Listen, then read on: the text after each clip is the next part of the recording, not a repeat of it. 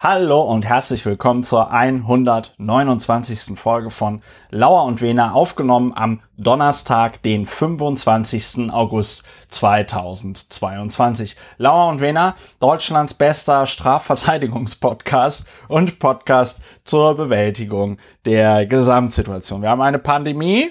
Heute im Podcast reden wir noch mal kurz darüber, denn entgegen der Annahme, dass die Pandemie weg ist, ist sie im Moment viel krasser da, als sie jemals da gewesen ist. Aus diesem Grund und aus diversen Faulheitsgründen sitzen mein Podcastpartner, der Berliner Strafverteidiger Doktor Ulrich Wena und ich an zwei verschiedenen geheimen Orten in der schönen Hauptstadt Berlin, und wir sind übers Mobiltelefon ganz altmodisch verbunden, legen aber besonderen Wert darauf, dass auch das Mobiltelefon kabelgebundene, leitungsgebundene Kommunikation ist. Ja, guten Abend, lieber Ulrich. Ich grüße dich ans andere Ende der Leitung, du Berliner Publizist, du Mitglied des Berliner Abgeordnetenhauses A D und InsB, Historiker, Berater, Man Universal. Guten Abend, Christopher. Guten Abend, Ulrich. Ja, äh, wir halten das, reden wir noch darüber, wie es uns geht, oder schreiten wir voran und halten es wie die Amerikaner und sagen einfach awesome, ne? Awesome. Ja, awesome. Also äh, schlechter als gestern, aber besser als morgen, hatten wir, glaube ich, auch schon mal diesen argentinischen Großwitz.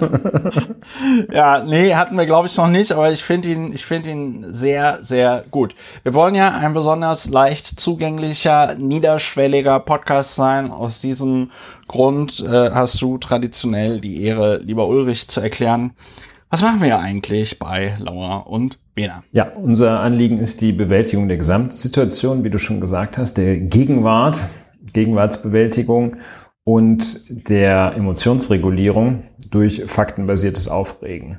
Vielleicht lassen wir es einfach mal so stehen. Okay, heute sind wir ein besonders kompakter Podcast. Traditionell sage ich an dieser Stelle, äh, manchmal bewerten sich die Sachen von selbst. Und zwar, wenn man sie vorträgt. Heute haben wir wieder, reden wir wieder äh, bei, worüber wir nicht reden, über äh, Christian Lindner.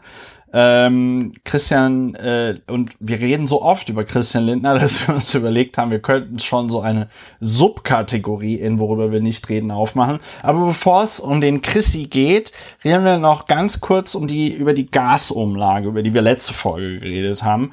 Ähm, da, zu der mich auch diverses Feedback äh, erreicht hat, unter anderem äh, auch von, nicht direkt von einem Hausbesitzer, aber äh, wiederum dann jemanden, der diesen Hausbesitzer kennt, jemand, der in einem Haus wohnt, oder was? glaubhaft vermittelt hat, dass er also tatsächlich einen Hausbesitzer mit Frau und zwei Kindern, also dieses Rechenbeispiel, persönlich kennt. Und da muss es tatsächlich sehr dramatisch sein, weil die hatten irgendwie vorher irgendwie einen Abschlag von achtzig Euro im Monat fürs Gas und jetzt äh, haben Lass sie nach zweihundertvierzig. Der Anpassung Nee, einen Abschlag von äh, vierhundert Euro, aber der hat nichts mit der Gasumlage äh, äh, zu tun. Äh, warum wollte ich über die Gasumlage noch ganz kurz reden? Ich hatte es schon in den Blogbeitrag zum Podcast geschrieben. Die Bundesregierung hat beschlossen, die Mehrwertsteuer auf ähm, Gas um zwölf Prozentpunkte zu senken auf sieben Prozent. Warum lache ich? Weil äh, in dem Moment, in dem du möchtest, dass ein Gut nicht so viel konsumiert oder benutzt wird, senkst du halt nicht die Mehrwertsteuer da drauf, aber das ist ein anderes Thema. Und dann wurde noch bekannt, dass bei der irgendwie jetzigen Konstruktion der Gasumlage es auch so ist, dass Unternehmen, die nicht von der Pleite bedroht sind, auch die Gasumlage ähm, beantragen können.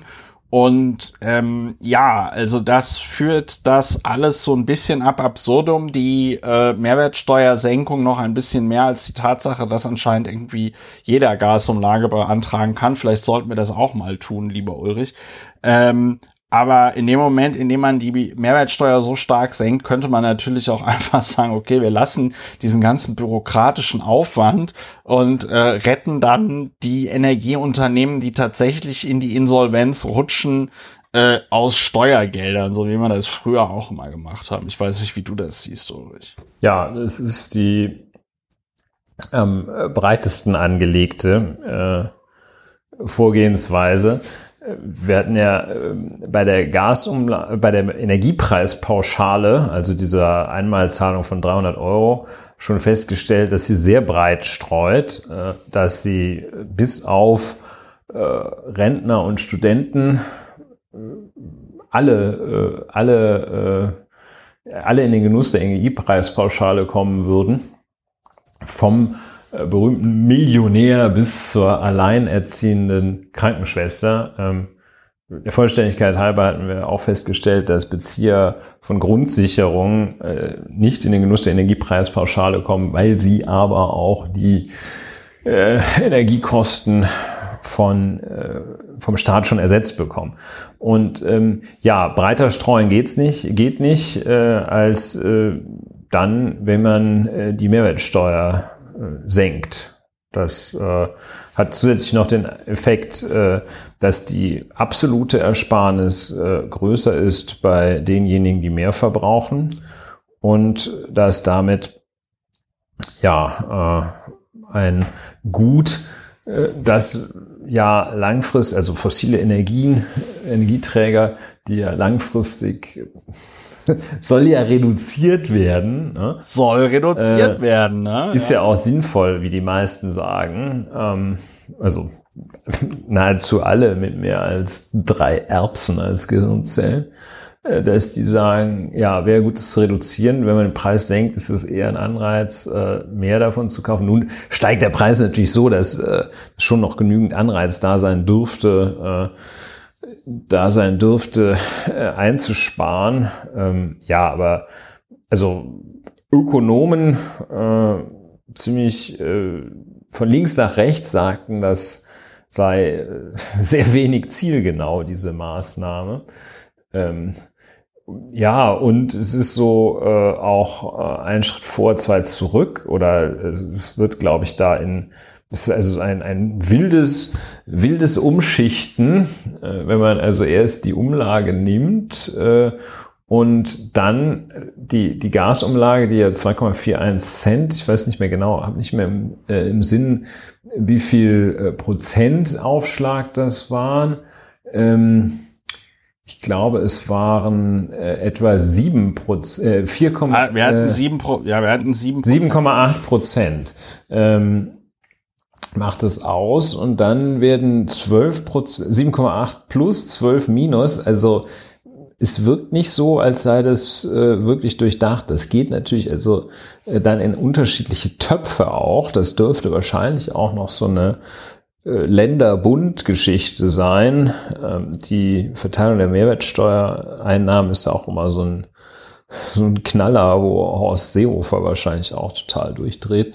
Naja, also äh, der ja, glaube ich, immer durchdreht. Momentan aber ganz gut, ich, Hölzchen auf Stöckchen, äh, momentan, glaube ich, ganz gut damit beschäftigt ist, auf wirklich mehreren Schützenfesten oder was man da in Bayern für einen Quatsch macht, gleichzeitig zu erscheinen. Und angeblich hat er schon mit dem rechten und mit der linken Arm gleichzeitig auf verschiedenen Festen ein Fass angestochen. Und äh, ja, bereiten sich auch schon auf das Mega-Spreading-Event Oktoberfest in diesem Jahr ja erstmals mit Virusbegleitung. Nun ja, jetzt wollen wir mal nicht zu weit, äh, oder wir, Ausholen. wir, that is me, nicht zu weit ja. äh, abschweifen. Äh, die Gasumlage, ja, schön, sauber für alle. Ja. Ja, äh, auf jeden Fall. Beziehungsweise die dazugehörige äh, Mehrwertsteuersenkung. Halleluja. Ja. Ja, gut. Also das, äh, das waren noch die zwei Worte äh, zur Gasumlage, die ich äh, loswerden wollte oder über die ich äh, reden wollte. Passt eigentlich, die Frage der Woche passt ganz gut. Ne? Die, die Frage der Woche, die nachher kommt, passt äh, Arsch auf einmal, wie es so schön heißt. Es gibt Dinge, über die sollte man nicht reden. Anders, es gibt Dinge, über die sollte man einmal reden, damit man nie wieder über sie redet. Dafür gibt's in diesem schönen Podcast die Kategorie, worüber wir nicht reden. Sie ist eben genau dafür da. Strategisches Schweigen, darin müssen wir uns üben, denn es gibt Menschen, die benutzen den Impuls der, Me- der anderen Menschen, sich über Dinge aufzuregen, dafür Botschaften zu formulieren, die vor allem Ding eins sollen, nämlich aufregen, damit sie sich weiter verbreiten. Da sagen wir halt, da machen wir nicht mit, wir reden einmal über Dinge, damit ihr nicht über sie reden muss. Allen voran heute Christian Lindner. Über Christian Lindner haben wir uns schon letzte Woche aufgeregt, äh, wegen der Gratis-Mentalität der sogenannten, die er verortet hat. Und Christian Lindner führt anscheinend einen Kreuzzug gegen das ähm, äh, neun Euro Ticket. Es ist ja auch ganz klar, wenn den Menschen auffällt, dass man sowas wie einen öffentlichen Personennahverkehr solidarisch gestalten kann. Äh, wenn alle reinbezahlen, dann äh, geht das natürlich äh, ganz klar gegen die Ideologie der ähm, F D P, die sich vor allem, glaube ich, mit "Ich hab Spaß, ich gebe Gas" äh, äh, zusammenfassen lässt. Christian Lindner äußerte sich im Sommerinterview mit, ich glaube, Tina Hassel, ja, Tina Hassel, äußerte er sich auch zum äh, neun Euro Ticket. Und da sagte er dann zum neun Euro Ticket. Es wurde vor der F D P-Parteizentrale demonstriert. Das waren viele linke Gruppen, Antifa zum Beispiel und andere. Und die setzten sich dafür ein, dass das neun Euro Ticket verlängert wird. Das würde vierzehn Milliarden Euro kosten. Geld, das uns fehlt für die Bildung. Geld, das uns fehlen würde für das Schienennetz. Also die Modernisierung. Hm. Ja, ähm, ganz viele linke Gruppen, Antifa zum Beispiel, setzen sich also dafür ein, dass das neun Euro Ticket verlängert wird. Und ähm, ich weiß nicht, wie du das empfindest, wenn Christian Lindner sowas sagt, aber ich habe das Gefühl, er möchte, das scheint ja für ihn tatsächlich so ein Thema zu sein, sonst wird er nicht so oft darüber reden, äh, er möchte die Debatte zu dem Thema nachhaltig mit möglichst absurden Aussagen vergiften, damit auch ja nichts Sinnvolles mehr dazu gesagt werden kann. Ja, ich weiß nicht, er, er blockiert total.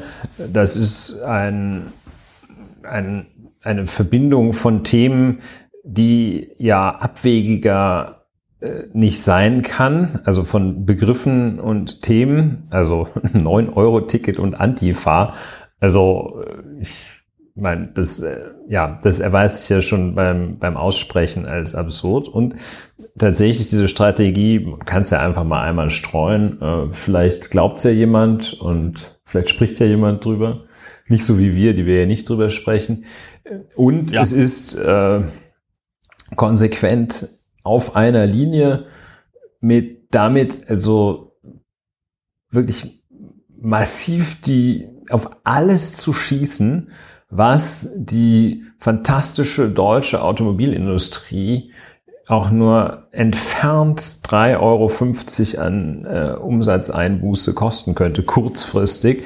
Äh, denn äh, Christian Lindner verweigert sich ja allem äh, und zwar ja. immer. Allem immer, also mehr geht nicht, allem immer, was eine... Ständig. Immer, ja, immer und ständig beißt es da, ergänzt sich auch sehr schön, meine ich. Ähm, allem, was auch nur einen Hauch von Umlenken, einen Hauch von Umlenken beinhaltet.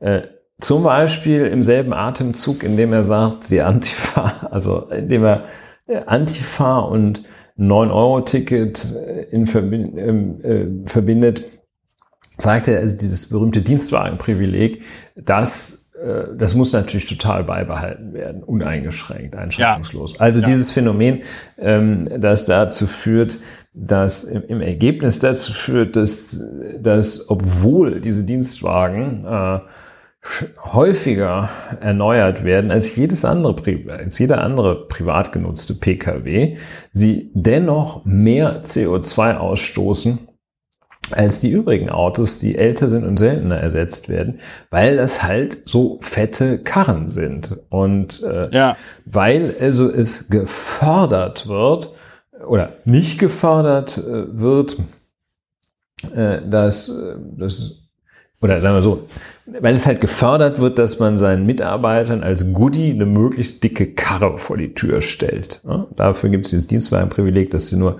äh, gering zu besteuert werden und äh, als äh, pauschal äh, besteuert, als geldwerter Vorteil durch die Arbeitnehmer. Deshalb ist es für alle Seiten günstiger, wenn man ihnen einen dicken Daimler vor die Tür stellt, als wenn man den Leuten mehr Geld gibt zum Beispiel oder irgendetwas anderes Gutes zukommen lässt. Wahrscheinlich ist es auch günstiger, den da drei, äh, den, den Mitarbeitern da einen fetten, fette Karre vor die Tür zu stellen, als eine Betriebskita zu machen. Das weiß ich nicht, das ist jetzt so ein bisschen vor mich hin polemisiert, aber willkommen ja. zurück zu Christian Lindner. Der ist wirklich gegen alles, was auf diesem Gebiet irgendwie neu ist und Besitzstände äh, auch nur anzugreifen vermag äh, nach seiner Vorstellung. Das rasiert er alles, da, da macht er die Blutgrätsche und sei es eine Verbindung herzustellen zwischen Antifa und neun-Euro-Ticket-Befürwortern.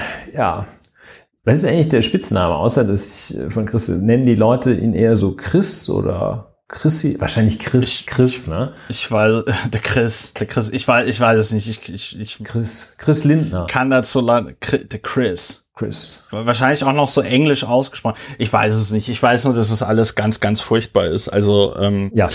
Äh, also was mich tatsächlich am meisten aufregt, aber das hat mich auch letzte Woche aufgeregt, diese Behauptung, es sei kein Geld dafür da. Ja, also der deutsche Staat hat einmal während der äh, sogenannten Finanzkrise bewiesen, dass Geld für alles da ist. Dann während der Corona-Krise bewiesen, dass Geld für alles da ist. Wir kommen noch das gleich ist jetzt, darauf. Das ist jetzt weg. Finanzkrise, Corona, viele, jetzt ist kein Geld viele. mehr da. Jetzt ist kein Geld. Jetzt ist das Geld weg. Ja, ja. Ähm, so. Äh, Christian Lindner und die Antifa, was immer das auch sein möchte, kann er sich ja mal Gedanken drüber machen. Wenn Leute, die sich f- für Antifaschismus engagieren, ähm, wenn die vor der F D P-Parteizentrale stehen, was das bedeuten könnte in Bezug auf die F D P. Vielleicht fällt irgendwann auch bei Christian Lindner noch der Groschen. Ja. So. Äh, als nächstes kommen wir auf Masken im Luftwaffenflieger. Das habe ich zum Glück nur am Rande mitbekommen. Ulrich, was ist da denn passiert? Es äh, begab sich zu der Zeit, dass eine große Regierungsdelegation sich auf den Weg nach Kanada machte. Und dabei der Kanzler und sein Vizekanzler, wie es immer so heißt, und äh, eine Vielzahl von Gästen, also insgesamt eine ähm, mehr als achtzig-köpfige Delegation, darunter fünfundzwanzig Medienvertreter. Die steigen also in die Konrad Adenauer, das, wenn ich das richtig sehe, größte, den größten Jet der deutschen Luftwaffe, der Regierungsmitgliedern, auch der Bundesverteidigungsministerin und ihrem Sohn zur Verfügung steht. Und äh, die steigen also in diesen Flieger, fliegen nach Kanada, um sich dort äh, insbesondere über die Versorgung Deutschlands mit Flüssiggas zu erkundigen. Und erst, das am Rande ist auch überhaupt nicht wichtig jetzt für diese äh, Thematisierung, aber ganz interessant. Es ist das erste Mal, dass ein deutscher Bundeskanzler slash Bundeskanzlerin nach Kanada fliegt, ohne unmittelbar davor oder danach sich in die Vereinigten Staaten von Amerika zu begeben oder begeben zu haben. Ganz interessant, aber das ist natürlich auch so, wenn ich das richtig verstehe, hohe Symbolik, um dann äh, da Trudeau damit, und ja, den, damit Justin Trudeau den Kanadiern, und, ah, äh. oh, sieht ja sehr gut aus, den Kanadiern da die Ehre zu erweisen. So, jedenfalls, ähm, das geschieht und dann ähm, bricht ein Sturm der Entrüstung los, weil aus diesem Flieger Fotos veröffentlicht werden und dann nach und nach es den Menschen auffällt und äh, dann ist es nicht mehr zu halten. Äh, Twitter läuft heiß und ähm, es stellt sich heraus, die, da hat kaum einer eine Maske an in diesem Flugzeug. Wer in letzter Zeit äh, klimaschädlich geflogen ist, hat festgestellt auf und nicht mit der Luftwaffe geflogen ist, hat äh, festgestellt, dass auf äh, Flügen von und nach Deutschland in allermeisten Fällen eine Maskenpflicht gilt. Da muss man mit der Maske sitzen und darf die nur zum Essen äh, absetzen und zum Trinken. Und soll sie absetzen für den Fall, dass die Sauerstoffmasken aus der Decke fallen. Das ist aber ein Sonderfall. Und die Erregung greift um sich und äh, sie wird tatsächlich äh, ganz gut zusammengefasst oder lässt sich zusammenfassen mit äh, einem Tweet von Alexander Graf Lambsdorff, der ja viel von der Erregung äh, ähm, zusammenfasst. Man muss nicht Maskengegner sein, sagt der Graf, Klammer auf, bin ich nicht, oder F D P-Politiker, in Klammern, bin ich. Es reicht, Demokrat und Staatsbürger zu sein, um zu wissen, nach diesen Bildern kann es nicht bei Maskenpflicht in normalen Flugzeugen bleiben. So, oh Gott. das ist, das ist die, ja, da, da, das ist eigentlich das, auch selbsterklärend. Das, das, ähm, das ist echt so geil. Das ist so geil. Das, also eigentlich ist die einzige passende Äußerung dazu: Liebe Kinder, haltet euch die Ohren zu. Was ein Scheiß. Ähm, und das ist noch die einigermaßen zivilisierte Form des Blödsinns, der dazu verzapft wird. Das andere ist die Arroganz der Macht, die Sinnlosig, die offenbare Sinnlosigkeit von Masken, die daraus zum Vorschein kommt, und einer Elite, die sich ins Fäustchen lacht, wie sie das Volk verarsche. So, das ist so, das ist diese, diese Angelegenheit. Man muss dazu wissen, man muss dazu wissen, das ist eine mäßige Formulierung, aber es hilft zu wissen, dass ähm, also die Luftwaffe ist jetzt kein kommerzieller Flieger. Ähm, Echt nicht? Auch wir als äh, extrem prominente Podcaster können da nicht einfach mitfliegen. Sollten wir aber mal machen. Äh, Schade. Nach Kanada, zu machen. Justin. Nach Kanada. Ähm, so, das ist jetzt also anders als äh, die, der öffentliche Personennahverkehr oder eben auch äh, die kommerzielle Luftfahrt. Ähm, da kann nicht jeder mitfliegen. Die haben aber eigene Regeln und ähm, eine der Regeln besagt, bei uns darf nur an Bord, wer einen äh, nicht mehr als vierundzwanzig Stunden alten negativen P C R-Test vorweist. Das könnte man sich vielleicht auch nochmal vor Augen führen, ähm, bevor man da losrantet, äh, was das denn, was die, was bildet, was erlauben sich äh, Politiker. Äh, das ist das eine. Ja, und das andere ist eben der Umstand, dass das kein äh, kein kommerzieller, öffentlicher äh, Personenfernverkehr ist, sondern eben äh, ein Bereich, in dem Sonderregeln gelten.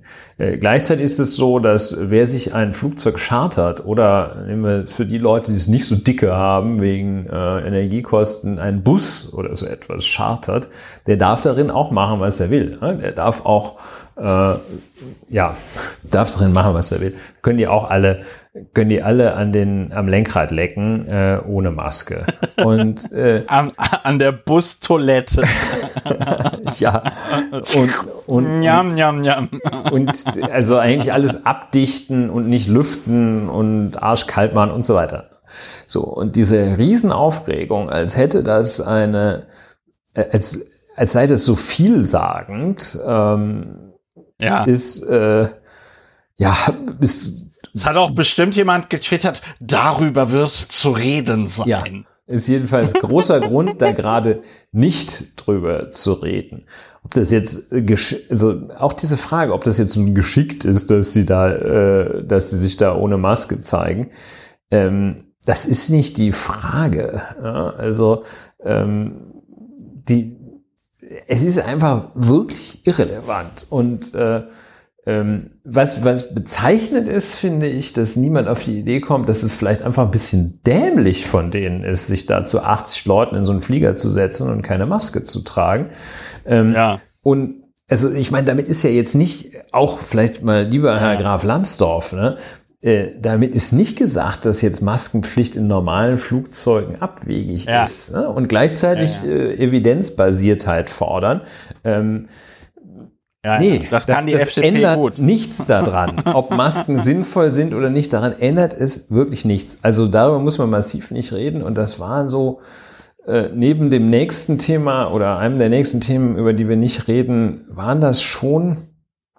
Ähm, waren das so die Aufregerthemen äh, beim Kurznachrichtendienst Twitter sowieso, aber auch darüber hinaus im Sommerloch, äh, die es aber wirklich ganz gut geschafft haben.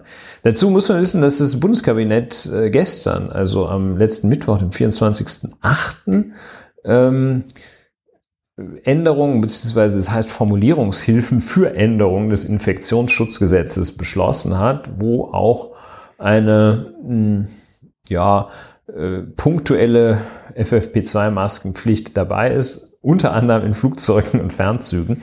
Ja, das eine hat nämlich mit dem anderen nichts zu tun. Ne? Nur weil jetzt Robert Habeck auf dem Flug nach Kanada äh, ohne Maske abgebildet wird, heißt das nicht, dass man hier im Berufsverkehr, im, in der Straßenbahn sinnvollerweise auch ohne Maske stehen sollte.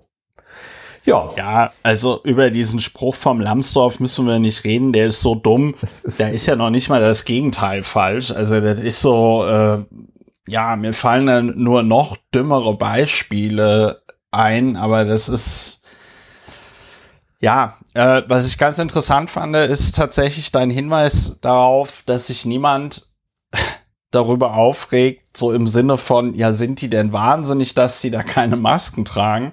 Weil auch natürlich ein vierundzwanzig Stunden alter P C R Test jetzt nicht bedeutet, dass da automatisch äh, niemand Corona hat oder so. Die Möglichkeit äh, gibt's ja immer. Ähm, und ansonsten finde ich schon, dass man sagen kann, ja, es ist nicht so geschickt, sich, wenn es diese Regel gibt, dass man eine Maske da tragen muss, äh, ist es nicht so geschickt, dass man sich da äh, nicht so zeigt. Aber gleichzeitig ist es auch irgendwie Pillepalle. Ich glaube, dieses Olaf Scholz-Foto da, im, wo er diesen Pulli im Flugzeug trägt, ähm, da hat er auch keine Maske getragen. Aber es, es ist auch, es ist auch egal. Also die ganze, kommen wir vielleicht später nochmal drauf, aber die ganze Debatte um Corona und wie es jetzt weitergehen sollte, wird ja nur noch komplett emotionalisiert und ideologisiert äh, geführt. Es ist ja überhaupt nicht mehr möglich, über das Für und Wider äh, von gewissen Maßnahmen zu reden, weil ja auch ein Bundesjustizminister und eine Bundesbildungs- und Forschungsministerin sich ja dann irgendwie dafür abfeiern, wenn sie ein möglichst lasches Infektionsschutzgesetz äh, verabschieden. Du hast ja äh, das angesprochen, äh, nicht das Gesetz, sondern diese Formulierungshilfen da verabschiedet, wo dann das Bundesministerium der Justiz dann da noch irgendein Zitat vom Buschmann twittert, wo der so ganz stolz darauf ist, dass zum Beispiel in in Schulen und Kindergärten erst dann eine Maskenpflicht angeordnet werden kann, um den, äh, wenn es darum geht, den Betrieb aufrecht zu erhalten. Wo ich mir sage, das ist, also selbst, das ist vollkommen egal, ob es jetzt um Corona geht oder nicht, aber zu sagen, wir kümmern uns erst um eine Krankheit, wenn es droht, dass also so viele Lehrer krank sind, dass überhaupt gar keine Schule mehr stattfindet.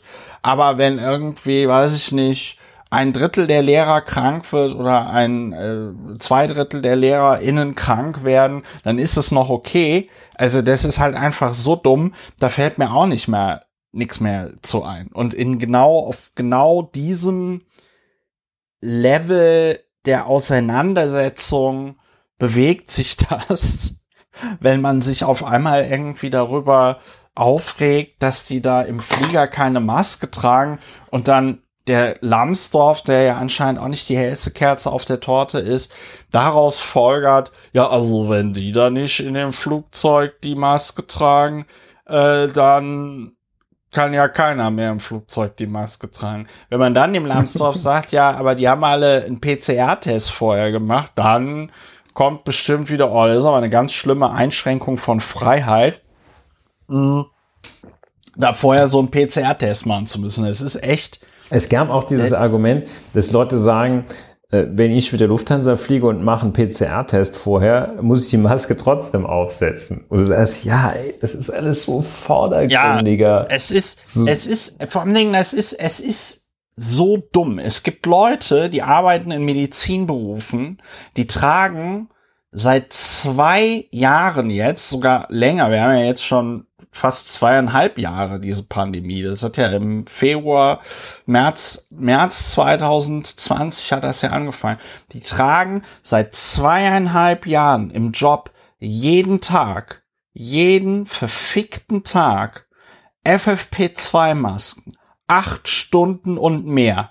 Ja, nehmen die nur zum Trinken, zum Essen ab oder um mal eine Kippe zu rauchen. Ja, und wenn dann der, wenn dann Klaus Dieter und irgendwie Jennifer, ja, wenn Klaus Dieter und Jennifer in ihren Bumsbomber nach Mallorca steigen, dann mal einfach für drei Stunden oder wie lange so ein Scheißflug geht, so eine verkackte Maske anziehen, das ist dann die große Katastrophe unserer Zeit. Das ja. ist die große Katastrophe unserer Zeit. Das ist so dumm, das ist so dumm. Ja, also das ist ah. äh, diese Form des Nicht-Drüber-Redens. Äh, diese Form des Nicht-Drüber... Ja, Entschuldigung. Ja, I got it. Das diese ist, Form des Nicht-Drüber-Redens, mich, äh, ja. der zum Ausdruck auch gebracht wird, das ist halt auch völlig äh, zu Unrecht äh, aufgebauscht wird. Äh, es ist eine ganz besondere Form von Wohlstandsverwahrlosung. Es ist eine ganz besondere Form von Wohlstandsverwahrlosung, dann da anzufangen, rumzuheulen und zu sagen, nee, die Mutter macht eine Maske, nee, nee. So, der hat aber eine Kugel Eis mehr bekommen. Das ist ja, es, es zeigt einfach auch eine, ähm, ein, es, es, es deutet auf den, auf eine charakterliche Schwäche äh, derjenigen hin, ähm, also es ist ja so, diese alte Nummer, wer mit dem Finger, mit dem Zeigefinger auf andere zeigt, hat also drei ja. Finger, die auf einen selber zeigen. Und was ist denn, was kann man denn charakterlich zu den Leuten sagen, die dieses Phänomen allein damit erklären können, dass die Leute, die in dem ja. Luftwaffenflieger sitzen, eigentlich zwar an der Regierung sind, aber eigentlich den anderen Leuten etwas Böses wollen, die also konsequent und permanent ja. an der Nase herumführen wollen und sich selber ja. sozusagen die dicksten Pfründe, in diesem Fall das Leben, das Fliegen ja. ohne Maske, ähm, sichern ja. und anderen das doch zumuten. Äh, wie böse müssen die denn sein? Also das sagt über denjenigen, der das kritisiert, nämlich über dessen Charakter, sagt es eben aus, dass er ein tendenziell böser Mensch ist, der, wenn er was zu sagen hätte, sich selber erstmal das größte Stück von der Torte nehmen würde und dann mal gucken würde, ob äh, vielleicht noch jemand ist, der Hunger hat. Das gilt nicht für Orthogra- äh, Orthograf Alexander Graf Lambsdorff, ähm, der wahrscheinlich aus anderen Gründen böse ist, der das ja. Ich würde das noch nicht mal, ich würde das noch nicht mal jetzt mit böse oder nicht böse, sondern das ist ein sehr guter Hinweis von dir, äh, dass man meistens anderen Leuten nur das vorwerfen kann, was man halt auch von sich selbst halt äh, vor, vorstellen, vorstellen kann. Ja. Ne? Und ähm, ja. Ein Schuft, wer Böses dabei denkt, kann man sich merken als äh, Merksatz. Deshalb kann, ist es ja kann Merksatz. Sich Kann man sich merken als Merksatz. Es ist auf jeden Fall alles sehr dumm. Wir kommen zu einer anderen sehr, sehr dummen Sache. Die äh, finnische Ministerpräsidentin Sanna Marin äh, war auf einer Party, wie das äh, so ist, wenn man in Finnland lebt und wenn man, die ist ja, die ist ja ein Jahr, die ist ja ein Jahr, nein, die ist sogar, ja doch, die ist anderthalb Jahre jünger als ich, die ist sechsunddreißig Jahre alt. Wie man das halt so macht, wenn man sechsunddreißig ist und in einem Land lebt, das dafür berühmt ist, dass die Einwohner darin vor allen Dingen auch viel saufen, weil außer Bäumen und äh, Elchen es da nicht so viel gibt. Da ist jetzt ja ein, jedenfalls, ähm, ich meine, einmal die einmal die Vorurteile auskippen, die man ja. gegenüber Finnland hat. Sauna gibt's ja, noch. Wird, das das wird man da ja wohl noch mal machen dürfen. Jedenfalls die äh, Sanna Marin ist auf irgendeiner Party. Auf dieser Party werden auch äh, Videos gemacht, wie alle abgehen. Und dann äh, landen diese Videos auf einmal im äh, Netz. Und äh, ja, seitdem wird darüber berichtet. Aber es wird ein wichtiges Detail ausgelassen, dass ich, auf das ich glücklicherweise dadurch hingewiesen worden bin, weil ich das auf, äh, weil ich das auf Twitter durch einen Thread eines Finnen mitbekommen habe. Ähm, diese, dieser, dieser ganze Skandal wurde im Grunde genommen kreiert in so rechten äh, Internetforen in Finnland, durch so rechte Internetpersönlichkeiten in äh, äh, Finnland und äh, kommt natürlich auch zu einer Zeit, in der es auch um den NATO-Beitritt äh, Finnlands geht und so, ja.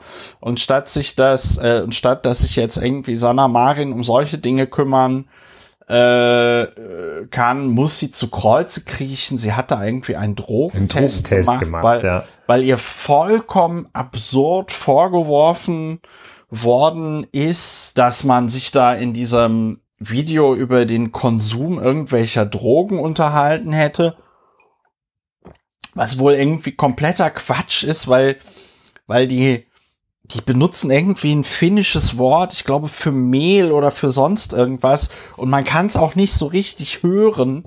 Und daraus wurde dann irgendwie konstruiert, die unterhalten sich doch über Drogenkonsum, wo irgendwie auch alle, ähm, äh, äh, weiß ich nicht, Finnen, die sich irgendwie mit so Drogengeschichten beschäftigen, sagen, nein, es gibt diesen Szenebegriff nicht für irgendeine Droge in, in Finnland. Ja, das sagt man nicht. Und trotzdem musste sie dann einen Drogentest machen. Jetzt entschuldigt sie sich die ganze Zeit. Jetzt muss sie die ganze Zeit sagen, ja, ich bin ja auch nur ein Mensch und so. Und was mir echt so ein bisschen auf den Sack geht, ist, dass in Deutschland da auch so berichtet wird unter ferner Liefen. Man gibt einfach irgendwie das wieder, was passiert, aber es wird nicht eingeordnet. Es wird nicht eingeordnet, es wird äh, nicht eingeordnet, dass es insbesondere eine Kampagne von Rechten ist, wo man sich ja auch sagen kann, ja, Leute, aber ne, Wladimir Putin, gab es erst neulich die Berichterstattung drüber, dass die Russen im Grunde genommen darauf bauen, dass es in Europa im Winter ganz viel Protest gibt und dass die Leute und dass dann Europa deswegen möchte, dass dann der Krieg schnell zu Ende geht, ja. Und ähm, dass natürlich solche Foren genau die Einfallstore auch sind für äh, Russland, um dort dann solche Shitstorms äh, zu starten. Ja. Das ist, ja. finde ich. Und, und, und dieser Aspekt fehlt vollkommen. Ja, die, die fehlende Einordnung und äh, verbunden in Komorbidität sozusagen mit dem, äh, mit dem massenhaften Aufgreifen dieses Themas. Ähm, ja. Und dem Diskutieren, als sei das, als hätte das tatsächlich eine irgendwie geartete größere oder gar fundamentale Bedeutung, die es natürlich nicht hat, ja, wenn da äh, eine Ministerpräsidentin äh, so, so ein bisschen albern und ich finde so ein bisschen peinlich äh, rumzappelt, dann ist aber auch gut. Ja? Also äh, Und es war ja vollkommen harmlos. Und ist ja jetzt nicht so, dass sie irgendwie betrunken an der Ecke liegt und äh, im Fall eines plötzlichen Einmarsches der russischen Truppen nicht äh, zu erreichen gewesen wäre. Ähm, das ist ja alles nicht der Fall. Also es hat keinerlei Fundamentalbedeutung. Ähm, und das hat mich so ein bisschen erinnert wie so eine Eurovision Song Contest Party. So sah das ungefähr ja, aus. Ja, und man muss ja sagen, es ist ja auch wirklich bedauerlich, dass... Ähm, dass die, dass das irgendwo geleakt wurde. Denn, also, ja, wenn die ganz sicherlich frage, eins gesagt hat, ist das? dann ist das, das ist halt, hier, ihr wisst ja, ich habe so einen etwas exponierten Job. Ähm, jetzt sieh mal zu, dass es nicht, also, behalt's für ja. dich oder am besten löscht es auch morgen. Aber ähm, das ist ja das eigentlich Traurige, dass es da irgendeinen ja. gibt, der, äh, der dann sagt, hier, und das muss ja einer sein, der muss ja nah dran gewesen sein. Ja, der muss direkt vor, ähm, der muss direkt vor denen gestanden haben. Ne? Und ähm, ja, das ist halt. Ja, was für ein Arschloch. Was für ein das ist halt auch so ein, so ein bisschen, ja. bisschen der Punkt. Ne? Also außerdem auch hier wieder scheint es mir ein bisschen tief bei äh, die bei den Kritikern blicken zu lassen, weil ich den Verdacht äh, nicht loswerde, dass das Leute sind, die eigentlich auch mal ganz gerne wieder eine richtige Party besuchen würden, aber ja. keiner und keine keiner lädt sie ein, ein ja, weil sie irgendwie ja, also auch schon... Also ich sag mal so... Weil, weil sie auch nicht mehr rumtanzen und schon gar nicht ein, äh, und kein, kein Smartphone so bedienen können, dass sie selber drauf sind. Also, also auf dem Smartphone muss, man, und insgesamt drauf, ja. Man muss, man muss dazu sagen, Sanna Marin ist eine, ja, ist eine erfolgreiche, junge, attraktive äh, Frau. Also jung, erfolgreich, attraktiv, das ist natürlich für viele Männer schon mal äh, eine ganz schlimme Kombination bei einer Frau dann in so einem Amt. Also was man höchstens zulässt als Ministerpräsidentin ist so jemand wie Margaret Thatcher oder halt Angela Merkel, wo man jetzt auch nicht gesagt hätte, dass die... Ja, also und äh, ich glaube, da geht es auch, da geht es, da schwingt auch wahrscheinlich sehr viel Frauenfeindlichkeit äh, mit und dass man selber nicht in der Lage ist, äh, mal fünf Grad sein zu lassen und ein bisschen die Sau rauszulassen. Also Sau rauszulassen ist schon echt übertrieben. Das ja. war ja, zumal einfach eine ziemlich es eben vollständig privat war. Also äh, ja, es ist jetzt nicht so, ja, dass ja, die sich ja. äh, irgendwo ähm dass sie auf einer, einer Pressekonferenz, so, ja, ja, also nicht nur, also äh, privat äh, als Gegensatz zu dienstlich. Es ist jetzt nicht so, dass die äh, auf einer Pressekonferenz irgendwie ausgelassen gewesen wäre oder sie war ja, das ist ja äh, für die Situation ein vollkommen angemessenes Verhalten und äh, äh, ja. und äh, Ja, ja, da, da kann, darf man einfach nicht drüber reden. Das hat keinerlei fundamentale, größere, nicht nur fund- keine fundamentale, auch keine größere Bedeutung. Ähm, denn äh, wenn, wenn sie schlechte Politik macht oder unkonzentriert äh, ist, wenn es um die Frage geht, ob äh, nun Russen Visa für die Europäische Union beanspruchen dürfen oder nicht, äh, das ist vorwerfbar, aber es ist nicht vorwerfbar, wenn man zu Hause mal Party macht. Ganz im Gegenteil. Äh, ganz im Gegenteil, das ist sogar gut. Man kann ja nicht immer nur ja. mit beiden Händen irgendwo Bierfässer anstech- anstechen, wie das äh, Markus Söder macht. Ja, und ist auch man muss saufen. dazu sagen, man muss dazu, ja, ich wollte gerade sagen, also saufen, saufen, das ist ja noch der größte Witz dazu. Saufen ist ja irgendwie das politisch, die politisch anerkannteste Abendbeschäftigung. Also die Junge Union zum Beispiel besteht ausschließlich aus Saufen. Ja, äh, bei anderen Jugendorganisationen wird das nicht anders sein.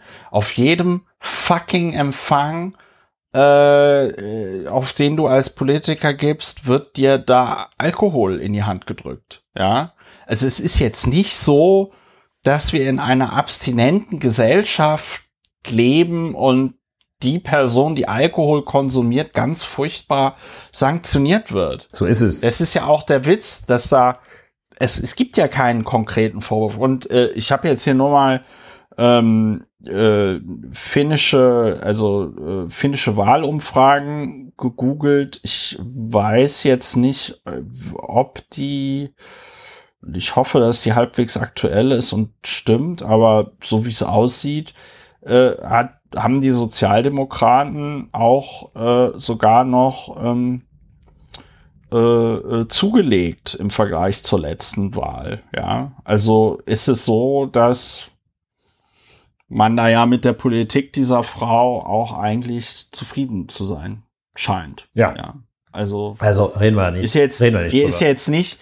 Ich meine, Boris Johnson lacht sich, muss sich halt auch kaputt lachen. Ne? Also ich meine, der hat da irgendwie einen Skandal nach dem anderen irgendwie hingelegt und ähm, hat dann gedauert, bis er zurücktreten muss. Und hier bei dieser Frau wegen so zwei, drei kurzen Videos, naja, aber man sieht halt, was passiert, wenn sowas nicht eingeordnet wird und sie begebt Sie begeht, sie begeht leider auch die, den Fehler im Moment in der Krisenkommunikation, äh, dass sie sich immer wieder dazu äußert und rechtfertigt.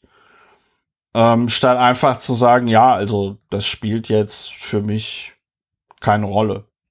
Ich kann mich Weil überhaupt nicht mehr an den Abend erinnern, könnte sie jetzt zum Beispiel sagen. Ich kann mich nicht mehr an den Abend erinnern. Nein, aber ne, wenn du einfach dann da konsequent die Klappe zuhältst und sagst, also für, für mich hat sich das erledigt, das ist ein privater Abend, was ich privat mache, geht niemandem was an. Ja, äh, wenn sie irgendwie der Meinung sind, äh, ich würde Drogen konsumieren, also absurder geht's nicht, ja. Ich werde auch gegen jeden vorgehen, der das äh, behauptet. Also das ist, äh, das ist ein Problem. Sie geht da, sie ist da, sie ist da zu soft und zu äh, apologetisch. Sie hat sich, sie hat sich da für nichts äh, zu entschuldigen. So ist Aber es. Gut, Außer für die Wahl ist, ihrer äh, Freunde, die sowas leaken. Ja, aber da muss ey, sie sich ja auch nicht bei uns entschuldigen. Gefedert, gefedert und geteert. So, äh, zum Schluss wollten wir noch nicht reden über Winnetou. Ja, das ist offenbar so, dass es eine, ein, eine, eine Fernsehsendung oder gar Serie gibt, der, der junge Winnetou. der junge, nee, der junge Häuptling Winnetou. Also, äh, da deutet sich einiges auch literarisch an. Und ja. Da sollte ein Begleitbuch zu erscheinen, das äh, im Ravensburger Verlag. Und dann hat der Ravensburger Verlag äh, Hinweise bekommen, dass das, was äh, der alte Dresdner Karl May geschrieben hat, dass das äh, damals, im neunzehnten, damals im neunzehnten Jahrhundert, dass das in puncto so Umgang mit indigenen Völkern Nordamerikas insbesondere, wo Winnetou ja herstammt, äh, nicht, ähm, nicht, auf, nicht mehr auf der Höhe der Zeit sei. Und äh, ich gehe davon aus, dass man in so einem Winnetou-Werk äh, äh, eben Begriffe, mh, ja, Begriffen begegnet, die oder Begriffen begegnet, die nicht auf der Höhe der Zeit sind und Ideen begegnet, die nicht auf der Höhe der Zeit sind, sondern von einer ähm, vorgestellten Überlegenheit sächsischer und weißer Männer, zumal insgesamt über indigene Völker äh, und sonst was äh, zeugen. So. Ja, äh, ich habe ge- gestern gab es auch ein Interview auf, ich glaube, spiegel punkt de mit wo der Interview, nee, wo der Interviewte sagte, also ähm, es ist kein Zufall, dass Adolf Hitler großer Karl May-Fan war. Ja, also äh, ja, genau. Und ähm, das sind halt irgendwie ähm, es gibt ja auch dieses äh, ähm, Tim und Struppi Tintin au Congo. Das ist, uner- das ist unerträglich, wer das mal gelesen hat, wo der dann da im Kongo ist und dann da zum König der Indigenen gewählt wird, weil er irgendwie eins plus eins rechnen kann. Also ist ganz schlimm. Und ja, dann zieht also Ravensburger dieses Buch zurück, verweist darauf, dass sie festgestellt hatten, hätten, dass Karl May nicht zeitgemäß gerade in solchen Dingen ist. Und was passiert? Shitstorm. Und ähm, Shitstorm äh, natürlich in der identischen Weise derjenigen, die ausflippen, wenn irgendjemand sagt Veggie Day, wenn irgendjemand sagt Schnitzel, Schnitzelbraten ist schlecht, wenn irgendjemand sagt, S U V ist schlecht, dann sagt, okay, wollen die uns wirklich jetzt alles wegnehmen? Aus dieser Richtung bricht der Shit- alles. Shitstorm los und solche, solche, ähm, naja, solche, also wirklich führende Männer des äh, deutschen und auch internationalen Feuilletons wie Sigmar Gabriel und äh, aber auch ähm, Thomas Kemmerich, äh, Thomas äh, drei Tage Ministerpräsident Kemmerich, oder wie viele Tage das auch waren, äh, bekennen sich, bekennen sich äh, mutig zu ihrer Liebe zu Karl May und seinem Werk und ähm, machen dann einen sachlichen Fehler, der selbst diesen, diesen Typen nicht entgeht. Den müssen die absichtlich machen, machen diesen sachlichen Fehler, äh, zu sagen, das ist ja Zensur äh, und äh, der sachliche Fehler liegt darin, dass es keiner verboten hat und äh, wettern gegen etwas, was gar nicht geschehen ist. Also ein Argumentum ad absurdum und ähm, ja, tun so als, ja, Ja, das ist es eigentlich schon. Und ja. ähm, das ist. Jetzt haben wir eine ab. Ja, ja, das ist, äh, ist ein, ein Grund, darüber nicht zu reden, ist, dass man sagt, das ist kein, das ist kein Issue. Ähm, das ist, ähm, da hat niemand was verboten. Ähm, und dann sollen Thomas Kemmerich und Sigmar Gabriel sollen auch ihren eigenen bescheuerten Verlag aufmachen. Da können sie also bis zur Grenze der Rechtswidrigkeit und Verfassungsfeindlichkeit können sie alles veröffentlichen, können sie, können sie auch irgendwie in Doppelband, Stahlgewitter und, äh, und, und Winnetou, äh, können sie alles machen. Können auch eine Neuauflage, sie können, können auch, auch Pippi Langstrumpf, Kampf, können sie also auch nur Kampf die Passagen können sie neu auflegen. Genau. Ist ja, ja das ist gemeinfrei. Äh, ja, genau. Ich glaube, es ist allerdings, ich weiß gar nicht, ob es verboten ist in Deutschland, weiß ich nicht. Nein, nein, nein. Das wurde in äh, Mein Kampf, äh, ist eine ganz interessante Geschichte, die auch sehr kurz ist, denn die Rechte lagen aus welchen Gründen auch immer beim bayerischen Finanzministerium.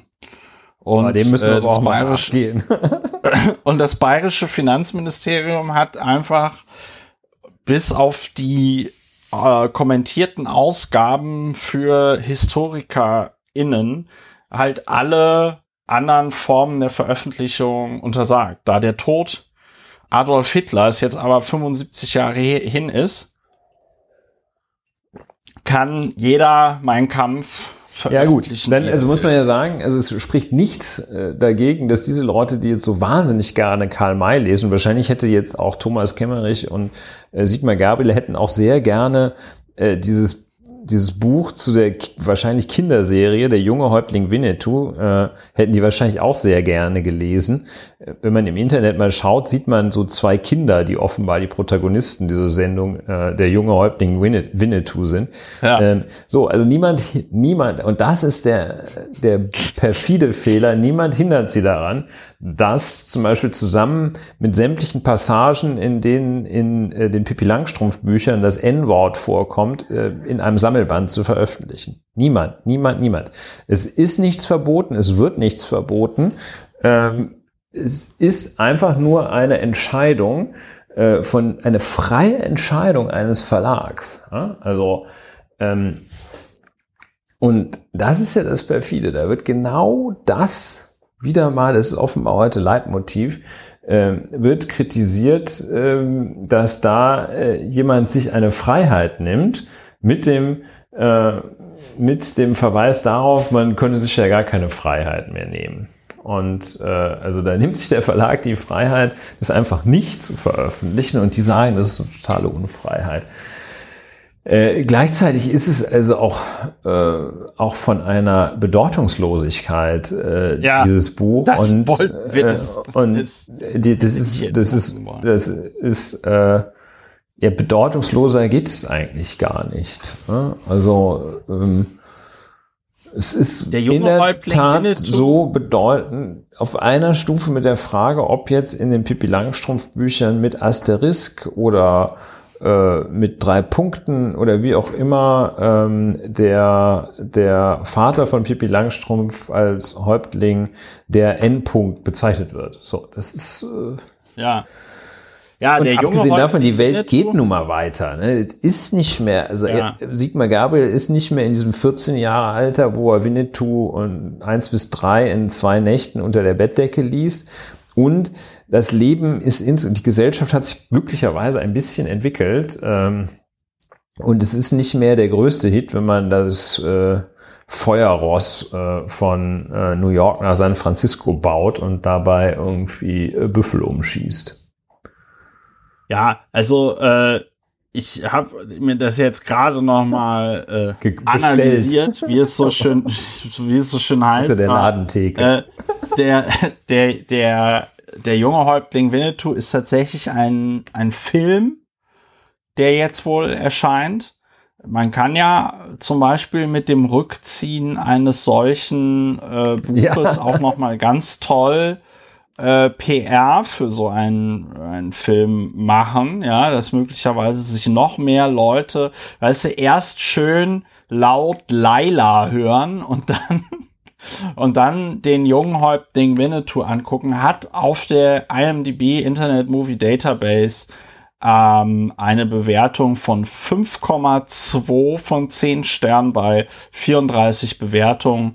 Davon sind elf Bewertungen mit nur einem Stern. Es könnte gut sein, dass diese Bewertungen äh, von Leuten abgegeben worden sind, die nochmal unterstreichen wollten, wie scheiße sie solche Filme finden. Budget geschätzt fünf Millionen äh, Euro. Ähm, Und Handlung, Winnetou's tribe is in dire straits. There is a threat of famine as the all-important buffalo herds are now failing. As the headman's son, young Winnetou wants to prove to his father, Inchuchuncha, Inchuchuna, nee, how brave he is. Also ich muss sagen, ich hatte zum Glück, wurde ich nur so halb mit Winnetou und dem ganzen Zeug äh, äh, sozialisiert. Ich war ein paar Mal da irgendwie in Elspe ja, bei ja, diesen Freiluft äh, Ich habe da noch den echten, und den so. echten Winnetou gesehen, nämlich Pierre Brice. Hast du noch Pierre Brice? Ja, ich fand das immer alles das war ein sehr... Bisschen, muss ich kurz erzählen? Ähm, äh, Sondermeldung. Ja. Es war echt sehr ja. verstörend. Pierre Brice ja. da, das waren ja dann, das war ja Schauspiel auf einer Freilichtbühne und das war für mich als... sehr junges Kind, junger, als sehr junger Häuptling, war es für mich ja. extrem verstörend, mit was für einem krassen französischen Akzent Winnetou da gesprochen hat. Das war, der sagte, ja. mein weißer Bruder, ich habe Angst. Und ich habe Angst. Und dann spielten da auch so Laienschauspieler aus dem Sauerland mit, die dann so in krassem ja. Sauerländisch, das haben wir im Wesentlichen meine Eltern, die mich begleiten durften. Ich war natürlich gefesselt. Ich war selber schockiert von diesem französischen Akzent von Winnetou. Den Rest fand ich natürlich begeistert. Ja, Entschuldigung, ich musste unterbrechen für ich diese fand, Sondermeldung. Nein, ich wollte nur sagen, ich fand das als Kind natürlich auch irgendwie toll, weil da irgendwie Cowboys mit Pistolen und sonst irgendwas rumgeballert haben. Gleichzeitig muss ich sagen, es war, ich habe, glaube ich, Pierre Brice nicht mehr erlebt, aber ähm, ich fand das alles sehr befremdlich auch, weil ich so mir gedacht habe, ja, Moment mal, aber äh, warum, das soll doch in Amerika spielen, warum sprechen die alle Deutsch und die sehen auch überhaupt nicht so aus wie Indianer, ja, also das ist irgendwie, es, es hatte so, also, es hatte schon damals irgendwie so, Ähm, du hast damals schon, du warst einer der ersten, die diese kulturelle Aneignung da äh, nee, bemerkt cultural haben. Appro- nee, also Cultural Appropriation auch in seinen ganzen Auswüchsen, dass jetzt also Leute nicht mehr Dreadlocks tragen dürfen und so, darum geht's mir gar nicht. Aber ich fand es einfach, ich hatte das Gefühl, das hat nicht besonders viel damit zu tun, wie es wirklich du war. Weißt das ja war so auch, mein Gefühl. Ja, also ich, ja. ich muss eine Ergänzung zu genau in dasselbe ja. Horn stoßen. Und dann habe ich noch eine, die finde ich wirklich relativ gut. Ähm, äh, Oben, es kommt ja hinzu, dass ähm, also Winnetou von einem Franzosen dargestellt wird, das Ganze äh, im Gebiet der Apachen spielt, aber wie wir alle wissen, ja gedreht worden ist in Kroatien. Und ja. ähm, so, ich habe jetzt noch eine Stimme zu dieser, äh, eine wichtige Stimme äh, zu der Frage Rückzug äh, des äh, Winnetou-Kinderbuchs, der junge Häuptling ja. Winnetou. Eine ganz gewichtige Stimme, ein berufener Mund sozusagen, nämlich Uschi Glas, die, neunzehnhundertsechsundsechzig ja. in Winnetou und das Halbblut Apanachi eine Hauptrolle ja. spielte, sagte... Ja, mit, sie war, glaube ich, Apanachi. Ne? Ja, ich glaube schon, Apanachi. Ein Halbblut offenbar, was bei Uschi, Uschi Glas ja erklären mag, dass sie nicht so total indianisch aussah. Ähm, sagte mit Blick auf die Diskussionen, die aktuellen... In den Filmen und den Romanen gibt es Gute und Böse. Das ist noch ähm, noch nicht der der Knallersatz. Dann kommt äh, aber der Satz: ähm, Sie haben we- weiße oder rote Haut. Das ist auch hm, rote Haut geht schon ein bisschen in die richtige Richtung. Es bildet das echte Leben ab.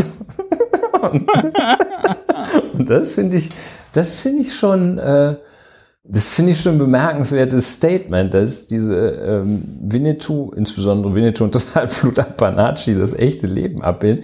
Äh, das kann man äh, wohl ausschließen, dass das, ja. äh, Herr Karl May, ich weiß nicht, ich fürchte ein ja. bisschen, in, in Dresden gibt's die Karl May Bar. Äh, ich fürchte, ich fürchte, ja, nee, in Dresden ist man da knallhart. Das ja, wird also, bleiben. Ich hatte ja eben gesagt, Spiegel Online, es war ein äh, Interview mit dem Bayerischen Rundfunk, Experte über Winnetou-Streit, Hitler war nicht zufällig Fan, Karl Mays Werke sind in ihrer D N A rassistisch, behauptet der in Hamburg lebende Kolonialismusforscher Jürgen Zimmerer. Die Bücher gehörten einst zur literarischen Erfahrung von Nazis und vermittelten die weiße deutsche Überlegenheit. Ja, ähm, es ist auch anscheinend voll mit Antisemitismus, ja, ähm, es war eine deutliche Enttäuschung nach dem Motto, wie konnte ich in meiner Jugend begeistert sein und das nicht merken, den Antisemitismus, den Rassismus in den Werken, von der Frauenfeindlichkeit ganz zu schweigen. Ginge es um Inhalte, könnte ich nicht verstehen, wie das ein demokratischer Politiker jemals verteidigen kann. Es geht natürlich nicht um Inhalte, sondern um weiße Identitätspolitik. Ja, so ist es. Ja, äh, schön zusammengefasst. Ja. Also es ist, es, ja, und vor allen Dingen, wenn man das Schlimme ist ja, wenn es wenigstens, es gibt ja manchmal Filme, da gibt's dann irgendwie Kontroversen, ist das, was dort dargestellt wird, irgendwie zu krass oder geht das zu weit, ist das Thema zu sensibel oder sonst irgendwas, ja.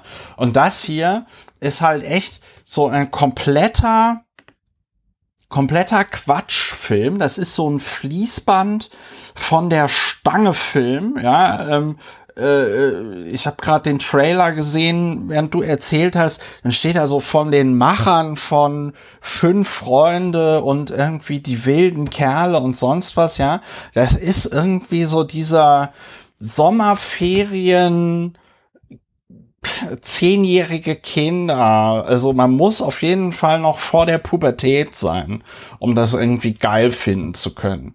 Und dann sind da, dann sind da also, also ich hab, das ist wirklich irgendwie bizarr, da sind dann da der junge Winnetou und der junge Old Shatterhand und die junge, weiß ich nicht, wie hieß die Frau, Chochi oder irgendwie so. Chochi. Ja?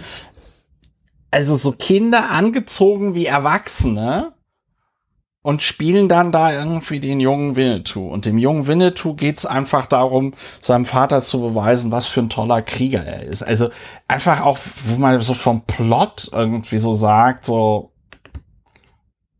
das ist doch, das ist doch dumm. So, und dazu gibt es dann ein Buch zum Film. Und das hat der Ravensburger Verlag zurückgezogen. Ja. Wahrscheinlich, weil sie auch einfach gemerkt haben, dass das Buch richtig scheiße ist. Also ich kann mir das, ich kann mir das nur so vorstellen, dass die dann nochmal beim Lesen gemerkt haben, das ist ein richtig beschissenes Buch, das interessiert auch keinen. Und wir, wir können das, wir können das noch, wir können, wenn wir jetzt das Buch zurückziehen, dann machen wir noch ein bisschen P R für den Film. Und vielleicht veröffentlichen wir es dann doch nochmal. Ich sag, ich verspreche eins, wenn der, wenn der, wenn der, wenn das Buch Der junge Winnetou, ja, das Buch zum Film von Ravensburger doch nochmal veröffentlicht wird, dann, dann, dann lesen wir daraus vor, wie aus der Ehrliche ist der Dumme. Ja. Ja. Einfach um, damit Falls wir alle wir erleben können, ja. Was für ein beschissenes Buch das ist. Ja, so, und, und ähm, vielleicht stellen wir uns bei Sigmar Gabriel äh, unter ja. den, unters Fenster und lesen ihm das ja. vor. Mit dem Megafon, mit dem Megafon ja. und sagen, ey Sigi, was hast denn für ein Problem? Findest du jetzt doch nicht mehr so geil oder was? Genau. So. Schön. Okidoki. Äh, ja, jetzt haben wir wirklich zur Frage, über alles nicht ja, geredet, wir haben, über was wir, wir reden alles wollten. Nicht geredet. Kommen wir zur Frage der Woche. Geht es noch viel dümmer? Ich sage ja. Ja. Wir sagen beide ja. So, äh, die Zahl der Woche neunhundertsechsundsiebzigtausend. Warum? neunhundert, also eine Meldung, die, ich habe sie in deutscher Sprache tatsächlich nur auf der Webseite von Arte gefunden, eine A F P-Meldung, also ähm, das ist, A F P ist die ähm, D P A von von Frankreich, also die französische Presseagentur, ja, ich äh, versuche es jetzt bewusst nicht ähm, auszusprechen, äh, weil ich auch kein Französisch kann, ja, und ähm, A F P meldet also, seit Kriegsbeginn in der Ukraine sind in, wurden in Deutschland über neunhundertsechsundsiebzigtausend Geflüchtete registriert. Ja, ähm, äh, es wird noch mal, es wird noch mal konkretisiert. Bei der Zahl von neunhundertsechsundsiebzig, fünfhundertsechsundvierzigtausend Personen handelt es sich um die Zahl derjenigen, die sich seit Kriegsbeginn vorübergehend in Deutschland ähm, aufgehalten haben. Ähm, Äh, es ist also, es scheint so ein bisschen unklar zu sein, wie viele denn jetzt noch tatsächlich in, in Deutschland sind. Aber ich finde es erstmal bemerkenswert, wenn man gleichzeitig dazu äh, den Vergleich eben sieht mit, ähm, wie das vor sieben Jahren ablief, als äh, eine Million äh, Syrer innen nach Deutschland gekommen sind und äh, wir wochenlang in der Zeitung lesen durften, dass jetzt alles komplett zusammenbricht, der Untergang des Abendlandes, das geht alles so nicht, das Boot ist voll, äh, die AfD in jede Talkshow eingeladen wurde, um da ihren rassistischen Faschoscheiß erzählen zu dürfen. Ähm, und jetzt halten sich irgendwie neunhundertsiebzigtausend Ukrainer zumindest zeitweise in Deutschland auf und es juckt, es juckt niemanden. Ich meine, ich freue mich für die Ukrainer, das ist ja gut, das ist toll, aber ich bin gleichzeitig, macht mich das noch immer fertig, dieser, dass der einzige, also meiner Meinung nach der einzige Grund, warum wir zweitausendfünfzehn diese ganzen bescheuerten Scheißdebatten hatten und auch später diese ganz bescheuerten Scheißdebatten, der einzige Grund dafür war Rassismus. Die, also erstmal ja und ähm, richtig und die äh, Zahl lässt sich jetzt noch ergänzen, schon im Vorgriff auf das anstehende Thema Rostock-Lichtenhagen und alles, was dazugehört, dass im Anfang der neunziger, insbesondere äh, in jenem unsäglichen Jahr neunzehnhundertzweiundneunzig, auf das wir gleich äh, zu sprechen kommen, war es so, dass da fast vierhundertvierzigtausend Flüchtlinge nach Deutschland gekommen waren, Geflüchtete gekommen waren und da auch äh, die Meinung äh, war, dass also nunmehr Boot voll Deutschland den Deutschen ähm, es Zeit dafür sein würde, das Land zu, Anführungsstriche, retten, Ausführungsstriche, vor dieser enormen Überfremdung. Also es zeigt, äh, im Grunde genommen äh, nach Auffassung von Rassisten und Rassistinnen, die eine Minderheit unter den RassistInnen bilden, ist äh, ja letztlich äh, die deutsche Identität offenbar schon mit mehr als, wenn mehr als null Personen äh, aus dem Ausland, wahrscheinlich aus, ja, aus dem, aus Drittstaaten hier äh, erscheinen, ist die äh, Kultur gefährdet, ja. Ja, hier auch noch eine ganz interessante Zahl aus der Meldung. Die Zahl der ukrainischen SchülerInnen und Schüler an deutschen Schulen stieg ein halbes Jahr nach Kriegsbeginn auf fast hundertfünfundfünfzigtausend. Dann hat man nochmal ungefähr eine Vorstellung davon, wie viele UkrainerInnen aus, also aus äh, der Ukraine geflüchtet, sich möglicherweise gerade so in Deutschland aufhalten, weil rechnest du zu jedem Kind nochmal irgendwie zwei Erwachsene irgendwie dazu und dann kommst du so auf vierhundertfünfzigtausend oder so. Also es wird wohl irgendwas zwischen fünfhunderttausend und neunhunderttausend äh, äh, Menschen irgendwie sein. Ich finde, ich find's, wie gesagt, ich find's, wie gesagt, für die Ukrainer ist es toll. Finde ich auch super, dass es da wieder so viel Engagement gab und die Leute bis zum Exitus dafür gesorgt haben, dass diese Kriegsflüchtlinge hier alle irgendwie untergekommen sind und so. Und gleichzeitig macht es mich einfach komplett, es macht mich wirklich fertig, dass dieser, weil das war ja, das war ja alles erkennbar unnötig, diese ganzen Diskussionen, es war ja keine richtigen Diskussionen, aber dieser ganze Quatsch, der da zweitausendfünfzehn stattfand, war ja erkennbar überflüssig. Das konnte alles weg. Das war nicht zielführend, das war nicht zielgerichtet, das war nicht lösungsorientiert, das war blanker Hass. Und jetzt haben wir es nochmal schwarz auf weiß. Dass es diese ganzen vorgeschobenen Gründe mit, ja, man muss die Bedenken der Bürgerinnen ernst nehmen und so ein Scheiß, ja. Alles kompletter Quatsch. Ja. So, ich glaube, ich habe mich deutlich ich ist klar geworden, deutlich ja. ausgedrückt, ist klar geworden, worum es mir geht. Äh, das war die Zahl der Woche. Ganz kurz der Hinweis, man kann diesen Podcast unterstützen. Ihr findet alle Informationen dazu auf plus punkt lauer und wehner punkt de. Ich freue mich darüber, wenn ihr diesen Podcast unterstützt. Solltet ihr diesen Podcast bereits unterstützen, bedanke ich mich an dieser Stelle ganz herzlich bei euch. Vielen lieben Dank dafür. So, nun zu einem weiteren nicht besonders erfreulichen Thema. Ähm, dreißig Jahre Rostock-Lichtenhagen. Da wolltest du drüber sprechen. Ja, da ähm, möchte und muss ich, müssen wir drüber sprechen. Man sollte nicht nur sagen, wie es jetzt, weil sich der Tag äh, im August zum dreißigsten Mal jährt, sollte man nicht nur über Rostock-Lichtenhagen sprechen, sondern man sollte auch gleichzeitig immer in ein und demselben Atemzug sagen, es ist jetzt auch dreißig Jahre, der dreißigste Jahrestag des äh, sogenannten Asylkompromisses, auf den ich dann gleich noch zu sprechen komme. In Rostock-Lichtenhagen kulminierte das, was auch an anderen Orten geschah.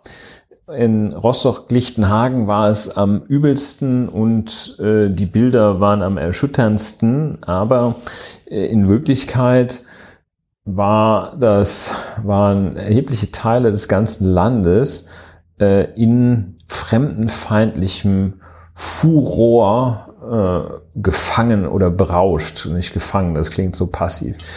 Ähm, äh, man schrieb das Jahr der Jugoslawienkriege, ähm, es war der Zerfall der Sowjetunion äh, zu konstatieren in der damals noch äh, durchgängig als dritten Welt bezeichneten, in den dortigen Gegenden war auch damals äh, schon sehr, sehr schwierig und weckten äh, Länder wie Deutschland große Attraktivität. Es gab in der Bundesrepublik Deutschland noch ähm, ein unbeschränktes, nicht unter Gesetzesvorbehalt stehendes Asylrecht, das aus der Geschichte resultierte, dass der Parlamentarische Rat hat in Artikel sechzehn in das Grundgesetz geschrieben, politisch Verfolgte genießen Asyl, Punkt, Absatz, nächste Regelung. Das war ein Grundrecht, nicht mit einem Gesetzesvorbehalt äh, versehen, so wie man sonst sagt, ja, das Nähere regelt ein Bundesgesetz, ähm, und ähm, als Grundrecht ausgestaltet, subjektives Recht. Da konnte jeder sagen, okay, dieses Grundrecht, äh, ja, wenn ich, wenn ich politisch Verfolgte bin, äh, dann äh, habe ich hier das Asylrecht, und wenn ich das behaupte, ähm, und du, Staat, meinst, das äh, stimmt gar nicht, dann kann ich äh, bis zur letzten Instanz gehen und das durchsetzen. So, in Rostock-Lichtenhagen ähm, war äh, eine der damals auch schon äh, hoffnungslos überlasteten Asylaufnahmestellen. Und da kam täglich die unglaubliche Zahl von vierzig Neuankömmlingen, war da zu verzeichnen, ähm, was diese Asylaufnahmestelle schnell an den Rand ihrer Kapazität brachte. Weil da vierzig sodass, Leute äh, am Tag kamen.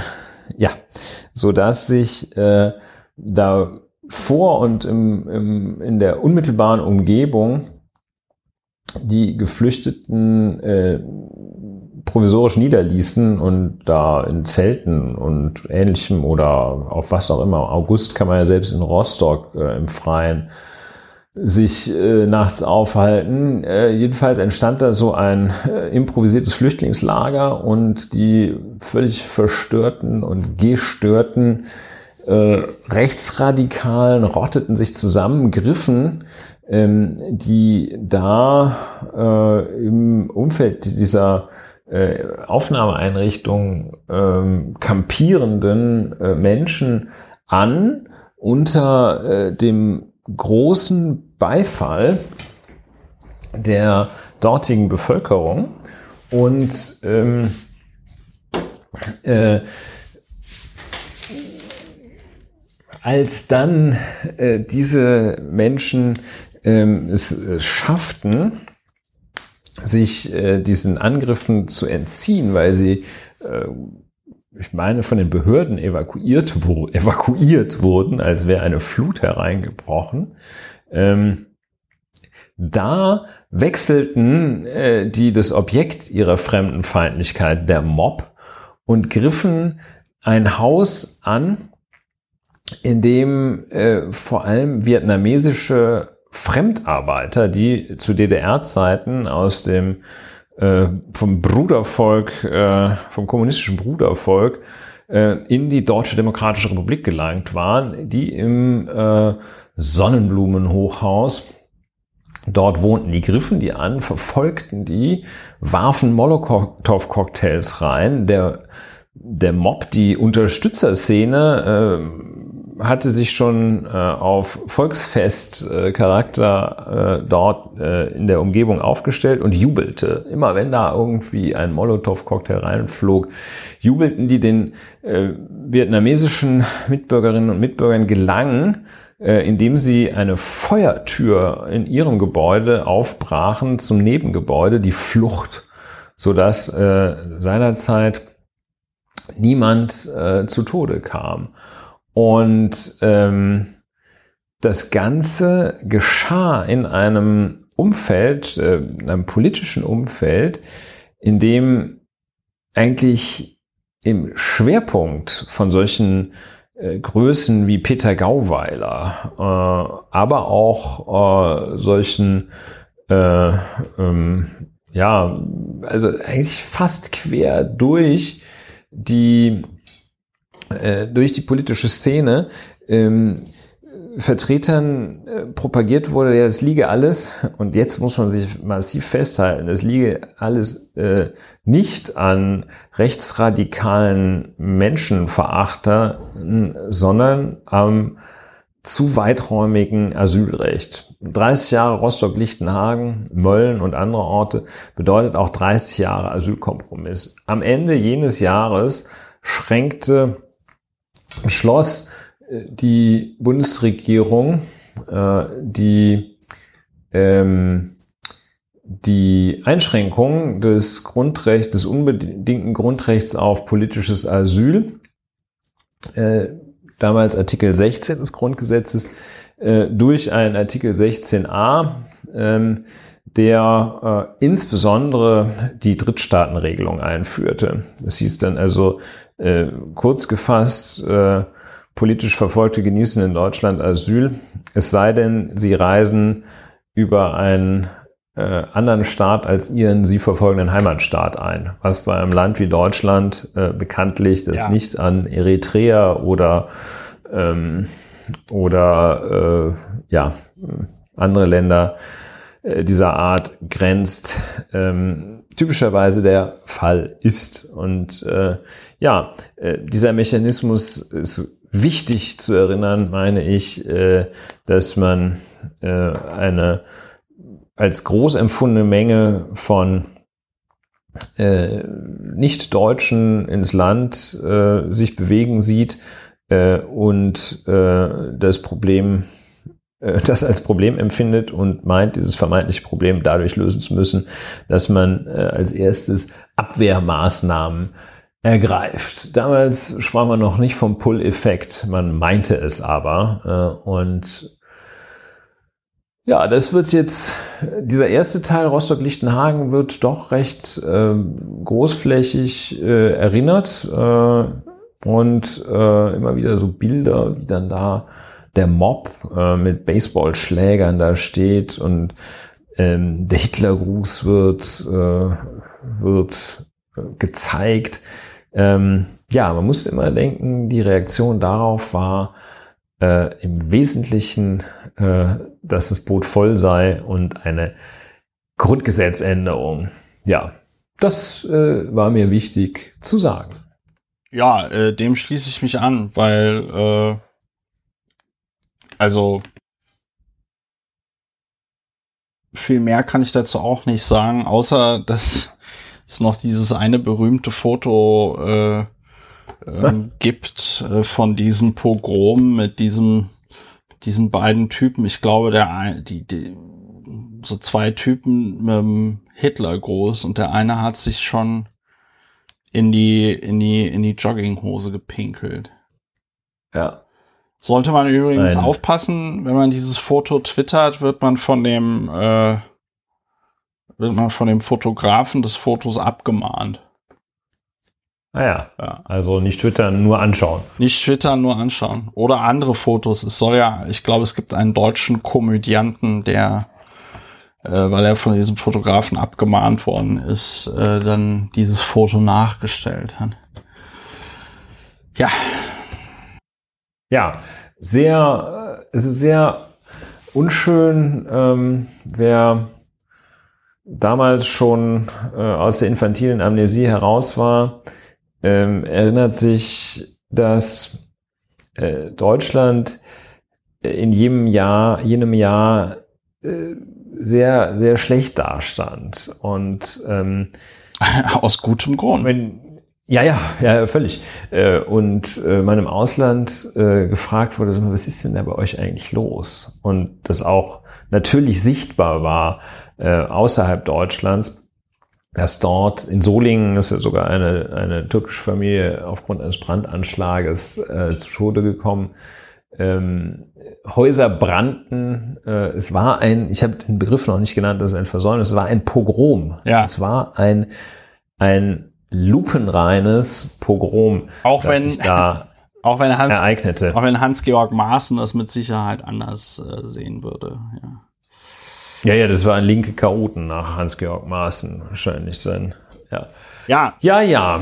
Äh, also sehr, sehr unschön. Ähm, und äh, im Grunde genommen auch eine Wiederholung der Geschichte. Und wie gesagt, vierhundertvierzigtausend Leute waren in jedem Jahr äh, nach Deutschland gekommen. Das war, das war jetzt nicht so, nicht so, dass man sagen würde, oh Gott, ja, oh Gott. Also es ist, es ist schon, es ist tatsächlich schon. Ja, es ist ein schlechter Witz. Aber ich habe, äh, es gab ja, es gibt ja auch dann den berühmten Spiegeltitel. Ich weiß gar nicht, ob der von damals ist. Äh, Spiegel, das Boot ist voll. Mhm. Ja, das war ein Spiegeltitel. Ich weiß nicht, ob es aus dem Jahr Ansturm der Armen. Ja, von wann war der? neunzehnhunderteinundneunzig, ja. neunzehnhunderteinundneunzig war das. Flüchtlinge, Aussiedler, Aussiedler, Asylanten. Ansturm der Armen. Heft Nummer siebenunddreißig, fünfundvierzigster Jahrgang. neunzehnhunderteinundneunzig. Und unten steht, das ist aus anderen Gründen sehr lustig, das Ökoauto. Verheißung oder Bluff. Also, ah. ich muss mal hier noch ein, äh, ich habe das auch gerade äh, gegoogelt äh, mit das Boot ist voll. Und das finde ich tatsächlich interessant. Da finde ich einen Artikel vom dritten Juni neunzehnhundertneunzig aus dem Spiegel. Ähm, und äh, da lautet es, zum Wohlstand der Bundesrepublik tragen zu einem guten Teil auch ausländische Mitbürger bei. Auf diese Formel lässt sich die Analyse von Roland Tichy bringen, ja. dem Bonner Korrespondenten ja. der Düsseldorfer Wirtschaftswoche. Ja, ja, ja, ja. Und ähm, es heißt hier... Der hat ein Buch geschrieben weiter, damals, Ausländer rein. Ja, in den deutsch-deutschen Einheitstaumel, heißt es hier, platzt Tichy mit einem Plädoyer für mehr Toleranz gegen Türken oder Tamilen. Ja. Also... Der Roland schlägt vor, deutschstämmige Aussiedler nicht länger gegenüber Ausländern zu bevorzugen. Außerdem möchte er mehr Zuwanderern zu einem bundesdeutschen Pass verhelfen. Das fand der Spiegel damals eher unbequem, ja. diese Thesen. Ja, ja. Was ist denn, was ist denn mit du, du ja. wusstest offenbar, dass dieser Tichy ja, ja. bekannt aus äh, einer Publikation, die wir nicht nennen wollen, ja. die also haarsträubend ja. äh, reaktionär und revisionistisch ist. Ja. Ähm, Was, was ist dem denn da irgendwie? Äh, Weiß ich nicht. Müssen wir mal seinen passiert. Müssen wir mal seinen Therapeuten fragen, nachdem er, nachdem er von der Schweigepflicht befreit worden ist. Ich weiß, ich weiß es nicht. Was ist denn da passiert? Ich weiß nicht. Ja, toll. Ja, also so. Es muss irgendwas sehr Schlimmes passiert sein im Leben Roland. Ja, Horst Mahler ist auch wie von der R A F zur N P D. Ja, das ist ähm, bei manchen Leuten. Ich meine, vielleicht steht mir das ja auch noch bevor, aber äh, ich hoffe, ich hoffe, ich hoffe nicht. Ja, ähm, Rostock-Lichtenhagen, eine sehr unschöne äh, Geschichte und äh, was man sich immer wieder vor Augen führen muss, es kann, glaube ich, in Deutschland, also auch natürlich anderswo, aber auch insbesondere in Deutschland jederzeit wieder passieren. Und äh, ausländerfeindliche äh, Übergriffe äh, passieren ja auch äh, in Deutschland regelmäßig. Ja, also man muss da wirklich äh, sehr, sehr... Ja. Nee, ich sag's jetzt gar nicht. Es erklärt sich von selbst. Ne? Es, also es ja. ist... Äh, es, ja. Äh, ja, will ich jetzt gar nicht mehr noch... Also muss man, glaube ich, nicht mehr zu sagen. Muss man nicht mehr zu sagen. Äh, Es so. kommt immer wieder vor, äh, es ist nie vorbei und äh, man muss deshalb immer ausgesprochen vorsichtig sein und sich ausgesprochen anstrengen, dass man da nicht in, äh, in so etwas verfällt. Wie man sieht, äh, auch Leute, die... Man ist auch nicht davor gefeit, wenn man mal irgendwann in seinem Leben... Das haben wir jetzt ja gerade hier erschreckend gesehen, wenn man mal irgendwann in seinem Leben da auf dem richtigen Weg ist. Das heißt nicht, dass man darauf bleibt. Roland, Ronald, Roland Tichy äh, sagt hier, mehr Ausländer rein und jetzt dreht er völlig durch, wenn es irgendwo, äh, wenn, wenn es irgendwo in der Kantine kein Schweinefleisch bis zum Get-No gibt. Ja. Wenn es in der Moschee kein Schweinefleisch gibt. Wenn es in der Moschee gibt, ist total un- aus. Unverschämt, wie anpassungsunwillig die sind. Ja, ähm, kommen wir zu einem artverwandten Thema, das wir aber, glaube ich, deutlich kompakter abhandeln können. Äh, die Tage wurde mir aus dem äh, im Familienchat äh, wurde eine D P A-Meldung geteilt, die bei allen Beteiligten für Augenbrauen hochheben gesorgt hat. Ähm, eine Ja, man muss, man muss, ich weiß nicht, ob Posse das richtige, das richtige Wort dafür ist, denn es ähm, ist kein schönes äh, Thema. Eine, es gibt in Sachsen im Moment eine Diskussion, denn Es soll ein Vietnamese, der seit fünfunddreißig Jahren in Deutschland lebt, mit seiner Familie abgeschoben werden.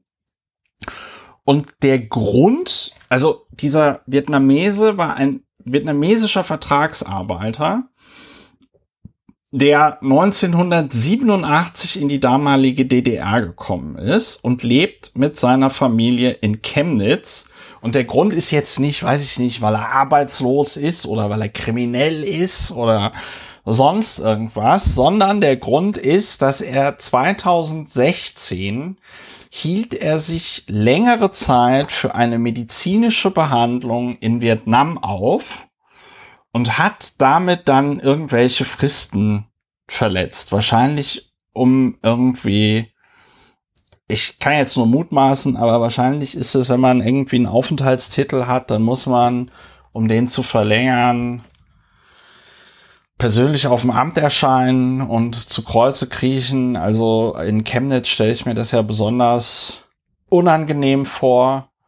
Und weil er das dann halt versäumt hat, äh, soll er jetzt abgeschoben werden. Jetzt steht hier noch kryptisch, Gerichte hatten die Entscheidung bestätigt. So, und ähm, warum rede ich darüber? Weil Also dann hat der sächsische Flüchtlingsrat äh, den Fall öffentlich gemacht und eine Petition gestartet. Ähm und der Petitionsausschuss des Landtages muss sich jetzt auch mit dieser Petition befassen. Und ähm, S P D und Grüne fordern auch einen Verzicht auf die ähm, Abschiebung und so weiter und so fort. Ähm Aber kann ja jeder kommen. Genau, so ja. Kann, kann ja jeder kommen. Und, und, das aller, und das Allergeilste ist, dass der sächsische Innenminister, und das ist so das, wo mir dann so komplett das Messer in der Hose aufgegangen äh, äh, ist, äh, dass er sagt, der sächsische Innenminister sagt, ihm sind da im Moment die Hände gebunden. Im Moment fehle ihm Äh, genau, also es, er, er schiebt das jetzt auf die Härtefallkommission ab. Dazu muss man sagen, es gibt so eine, es gibt in den Ländern so Härtefallkommissionen und diese Härtefallkommissionen können Leute, die abgeschoben werden sollen, ähm, äh, können halt die Härtefallkommission anrufen und die Härtefallkommission kann sich den Fall dann nochmal anschauen und die Härtefallkommission kann dann dem Innenminister eine Empfehlung abgeben, also das ist dann nicht Gesetz, was die Härtefallkommission da entscheidet, sondern die können dann zum Beispiel empfehlen und sagen, ja, also, weiß ich nicht, ist ein homosexueller Afghane, sollten wir jetzt vielleicht doch nicht abschieben oder so, ja. Ähm, und jetzt wird er hier zitiert in dieser D P A-Meldung, er könne aus den Worten der Härtefallkommission keine fundamentale Ablehnung des Falls erkennen, sagte er am Dienstag in Dresden. Die Kommission könne aber nicht den gleichen Fall ohne neue Argumente wieder aufmachen. Im Moment fehle ihm als Innenminister die Rechtsgrundlage für eine Entscheidung. Zunächst müsste ihm die Angelegenheit von der Härtefallkommission vorgelegt werden. Schuster bestätigte, dass der betroffene Vietnamese nie strafrechtlich in Erscheinung getreten war. Ich meine, das ist schon, also jetzt mal der Innenminister Klam- sagt, Klammer, ich kann da nichts machen. Klammer auf, Klammer auf, dass der Innenminister, der, also weil der Mann wird hier mit vollem Namen genannt von der D P A, ja, und der Innenminister sagt, er ist noch nicht strafrechtlich in Erscheinung getreten, also das finde ich ist schon eine komplette Unverschämtheit, ja, also was geht das, die Leute, was geht, aber gut, das ist, ich will mich auf das konzentrieren, what at hand ist, dass der, also erstens ist es komplett lächerlich, dass sich der Innenminister Sachsens mit sowas beschäftigt, ja, oder beschäftigen muss. In dem Moment, in dem der Innenminister Sachsens Interviews dazu gibt, ist schon alles schiefgegangen, was schiefgehen kann. Denn normalerweise, also in einer idealen Welt, bekommt das irgendjemand vorher auf den Tisch und sagt, hört auf mit der Scheiße, schiebt den nicht ab, gebt dem einfach wieder einen Aufenthaltstitel und äh, gut ist. Äh, ich bin mir ziemlich sicher, dass diese Gesetze eigentlich auch einen gewissen Spielraum zulassen, nur dass da in Chemnitz irgend so ein besonders unfreundlicher Mitarbeiter auf der Ausländerbehörde sitzt und der dann irgendwie so, pff, ist mir doch egal, ob ihr hier schon fünfunddreißig Jahre seid oder nicht, äh, ihr habt jetzt Arschlecken zwei fünfzig, weil du irgend so eine Frist gerissen hast, ja. Also auch komplett lächerlich. Und das also dann der Innenminister sagt, ihm seien da irgendwie die Hände gebunden, hätte keine Rechtsgrundlage, ist halt falsch, weil du einfach nur mal Einbürgerung von Sportlern äh, googeln musst, um dann zu sehen, ah ja, okay, also äh, einem kann auch auf Antrag die deutsche Staatsbürgerschaft verliehen werden. Und dazu muss man dann also gewisse Kriterien erfüllen. Und wenn man die erfüllt, wird einem Bums äh, die deutsche Staatsbürgerschaft verliehen. Und ich bin mir auch ziemlich sicher, dass der Minister, wenn er wollte, einfach entscheiden kann, dass der Mann jetzt einen Aufenthaltstitel bekommt, weil ähm, es gibt ja nicht nur das Legalitätsprinzip, sondern auch das Opportunitätsprinzip, und das kann ja jetzt irgendwie ein auch Nicht-Jurist verstehen, dass es möglicherweise besser ist, wenn dieser vietnamesische Vertragsarbeiter, der seit fünfunddreißig Jahren in Deutschland lebt und der hier anscheinend auch eine Tochter hat, die hier in den Kindergarten geht, dass das irgendwie cooler ist, wenn der hier einfach weiter leben darf und weiter einfach das macht, was er die ganze Zeit gemacht hat, ähm, und nicht nach Vietnam abgeschoben wird. Ja, so. Ich denke, das ist klar geworden. Ich schließe mich dieser Einschätzung vollumfänglich an und möchte sie noch ergänzen dadurch, dass es auch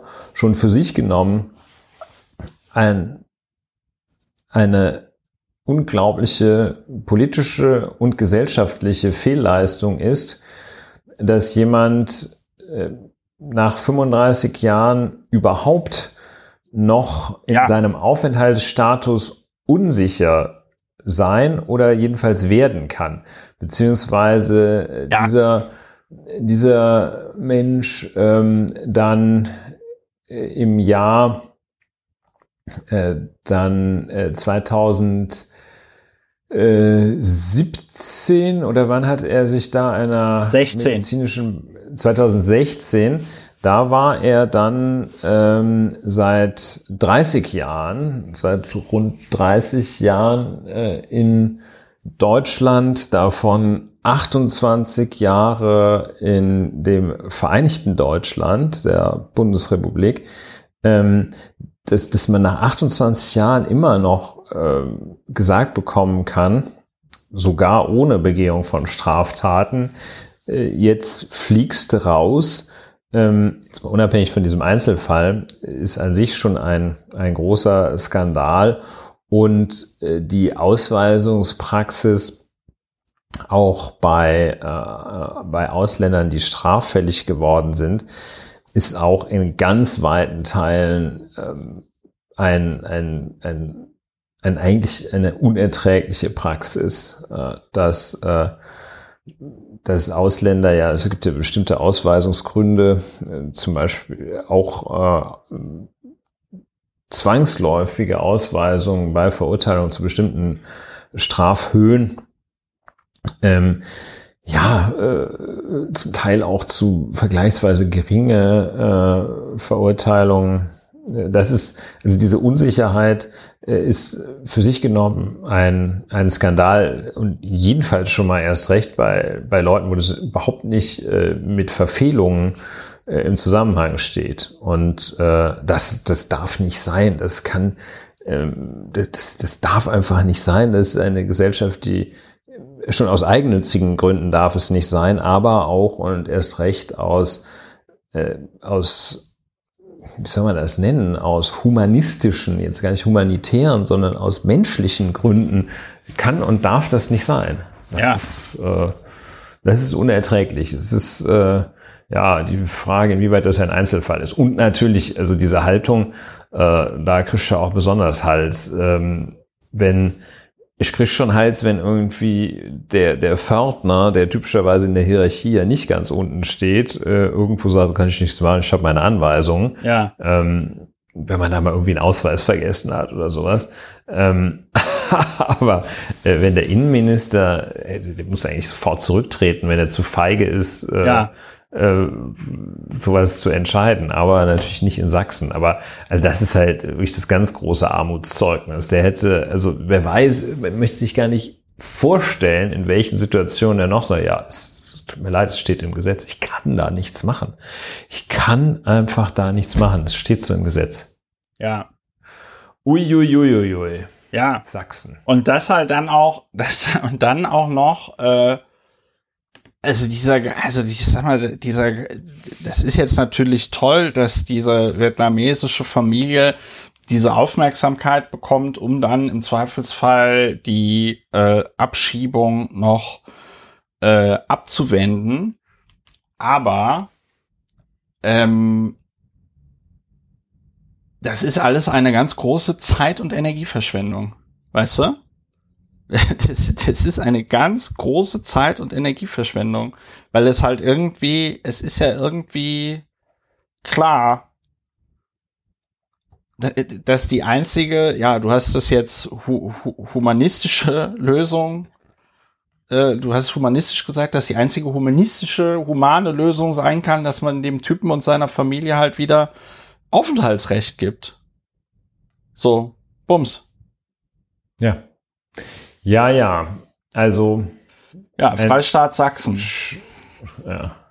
Also, ich muss mal überlegen, vielleicht kenne ich ja noch jemanden in Berlin, dass der, dass die im Zweifelsfall hier Sachsen. in Berlin, ähm, einen Aufenthaltstitel bekommen. Ja, also der ist doch vollkommen, der ist doch vollkommen bescheuert, also, dass sie da jetzt aus aus Chemnitz abgeschoben. Ich meine, wer will denn freiwillig, ja, also wer will denn freiwillig in Chemnitz wohnen? Ja, und dann wollen die da die Leute auch noch abschieben. Also das ist doch vollkommener Wahnsinn, das ist doch bescheuert.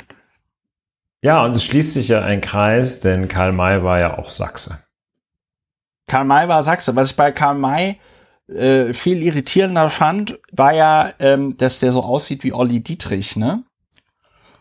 Also du musst ja mal wirklich, guck dir Fotos von Karl May an. Karl May sieht eins zu eins aus wie Olli Dietrich.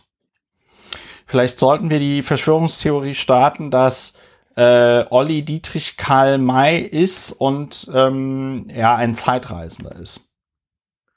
So, äh, zum Schluss haben wir noch...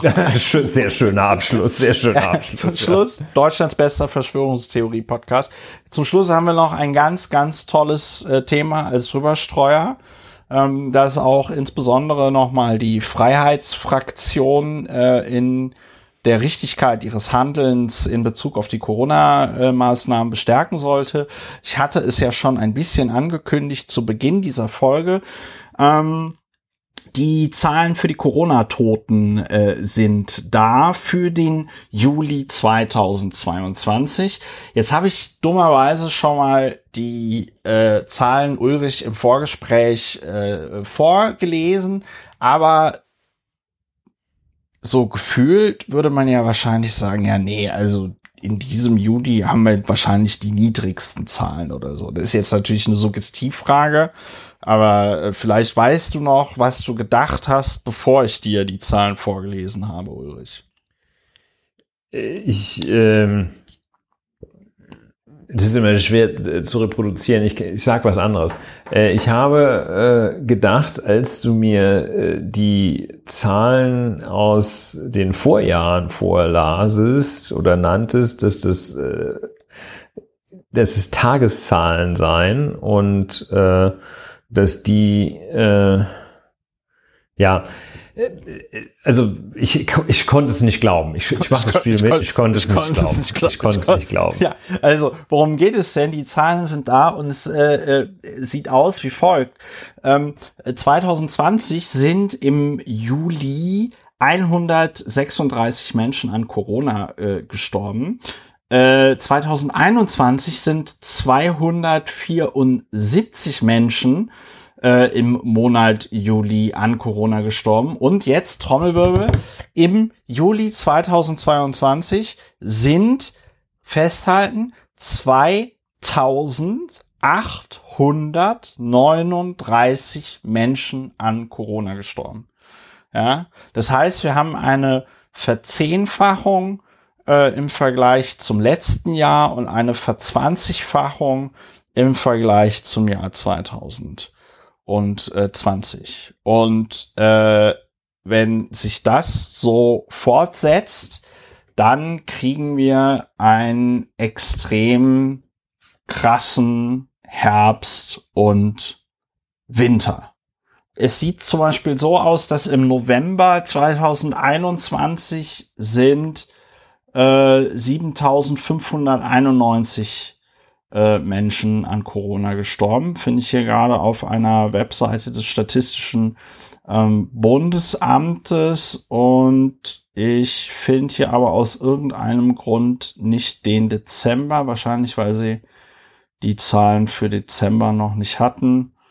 Äh, obwohl es, naja, aber hier steht, im Dezember zweitausendeinundzwanzig sind nach einer Hochrechnung, ich finde es jetzt nicht genau, also äh, es ist auch schon spät. Äh, wir brauchen aber auch nicht die ganz genaue Zahl, damit sich die HörerInnen dieses Podcastes vorstellen können, dass, wenn sich äh, diese Verzwanzigfachung so fortsetzen sollte, das sehr unschön aussieht. Äh, im äh, Herbst und Winter, und wir gleichzeitig aber eine Politik haben, äh, insbesondere bei der F D P, die sich eben dafür abfeiert, dass es möglichst wenige, wie sie sagen, Beschränkungen gibt. Ich würde ja sagen, dass es möglichst wenige Schutzmaßnahmen für die BürgerInnen gibt. Marco Buschmann äh, feiert sich dafür ab, dass es zum Beispiel in Schulen erst dann eine Maskenpflicht gibt, wenn es darum geht, den äh, den den Unterricht überhaupt der erste aufrecht gestorben ist. Ja, so ungefähr. Der erste Und, Schüler in der erste unter sechs Schüler, Jahren gestorben ist. Da, erst dann gibt es die Maskenpflicht. Nein, ganz so krass. Tote über sechs nicht. Jahren ändern nichts. Ändern nichts. Da muss erstmal geklärt werden, ob sie an oder mit Corona gestorben sind. Ähm, es ist tatsächlich so, dass er sich dafür abfeiert, dass er sagt, ja, die, äh, wenn überhaupt, gibt es Maskenpflicht nur, um den Betrieb der Schule aufrecht zu erhalten. Das heißt, es muss irgendwie schon eine signifikante Zahl an LehrerInnen und an SchülerInnen an Corona erkrankt sein, und die Schule muss so kurz davor sein zu schließen, ähm, damit es eine Maskenpflicht gibt. Es ist ungefähr so wie äh, die Feuerwehr, wenn die Feuerwehr sagen würde, wir rücken erst aus, wenn das Haus also fast komplett abgebrannt ist, weil vorher lohnt es sich ja auch überhaupt nicht, ein Feuer zu löschen. Ja, also, ja, was, was soll man dazu noch sagen? Es ist, äh, es ist auch wieder so ein bisschen äh, das Leitmotiv, das auftaucht. Ähm, es geht doch darum, äh, dass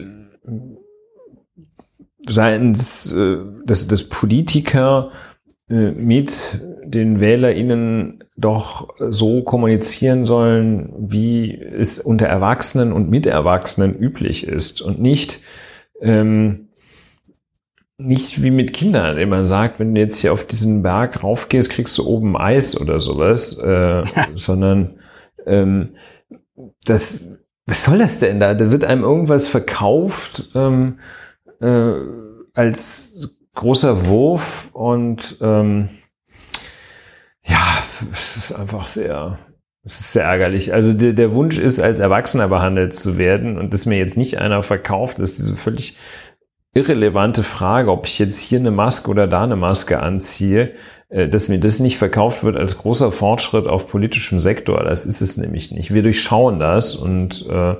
möchten bitte, ich möchte bitte äh, als äh, Erwachsener angesprochen werden. Ja, aber die, also ich glaube, da stehen die Chancen schlecht äh, bei äh, Marco Buschmann. Ich habe jetzt nochmal die Zahlen gefunden. Das Statistische Bundesamt wusste im am elften Januar zweitausendzweiundzwanzig tatsächlich noch nicht, wie viele äh, Corona-Toten es im Dezember gab, aber es gab äh, siebentausendfünfhunderteinundneunzig Corona-Tote im November zweitausendeinundzwanzig. Das war eine Verneunundzwanzigfachung äh, zum Juli zweitausendeinundzwanzig. Und wenn ich jetzt hier so eine Milchmädchenrechnung mache und einfach den äh, Juli-Wert aus diesem Jahr äh, verneunundzwanzigfache für den November zweitausendzweiundzwanzig, dann würde das bedeuten, dass im November zweitausendzweiundzwanzig zweiundachtzigtausenddreihunderteinunddreißig Menschen sterben an Corona. Wir dürfen gespannt sein, ob es äh, dazu kommt oder nicht. Ich meine, wir waren im Januar zweitausendeinundzwanzig, waren wir ja schon mal ganz gut dabei. Da gab es einundzwanzigtausendachthundertzweiunddreißig äh, Corona-Todesfälle. Ja, ja äh, hoffen wir äh, darauf, dass alles besser wird, als äh, man erwarten muss. Ja. Und ja, so sei es. So sei es. So, so das ist das äh, Signal. Ähm, ich äh, fange an, äh, euch, liebe HörerInnen, äh, zu verabschieden. Ja, liebe HörerInnen, das war die hundertneunundzwanzigste Folge von Lauer und Wehner, aufgenommen am Donnerstag, den fünfundzwanzigsten August zweitausendzweiundzwanzig. Lauer und Wehner, Deutschlands bester Strafverteidigungspodcast und Podcast zur Bewältigung der Gesamtsituation. Wenn euch das hier gefallen hat, empfehlt uns weiter. Überlegt euch mal, ob ihr diesen Podcast unterstützen wollt. Ich würde mich sehr freuen. Wenn ihr den Podcast bereits unterstützt, bedanke ich mich bei euch ganz herzlich. Und dann werdet nicht verrückt angesichts des Wahnsinns in der Welt. Äh, bleibt gesund und dann hören wir uns demnächst wieder bei Lauer und Wehner. Macht's gut. Tschüss. Tschüss.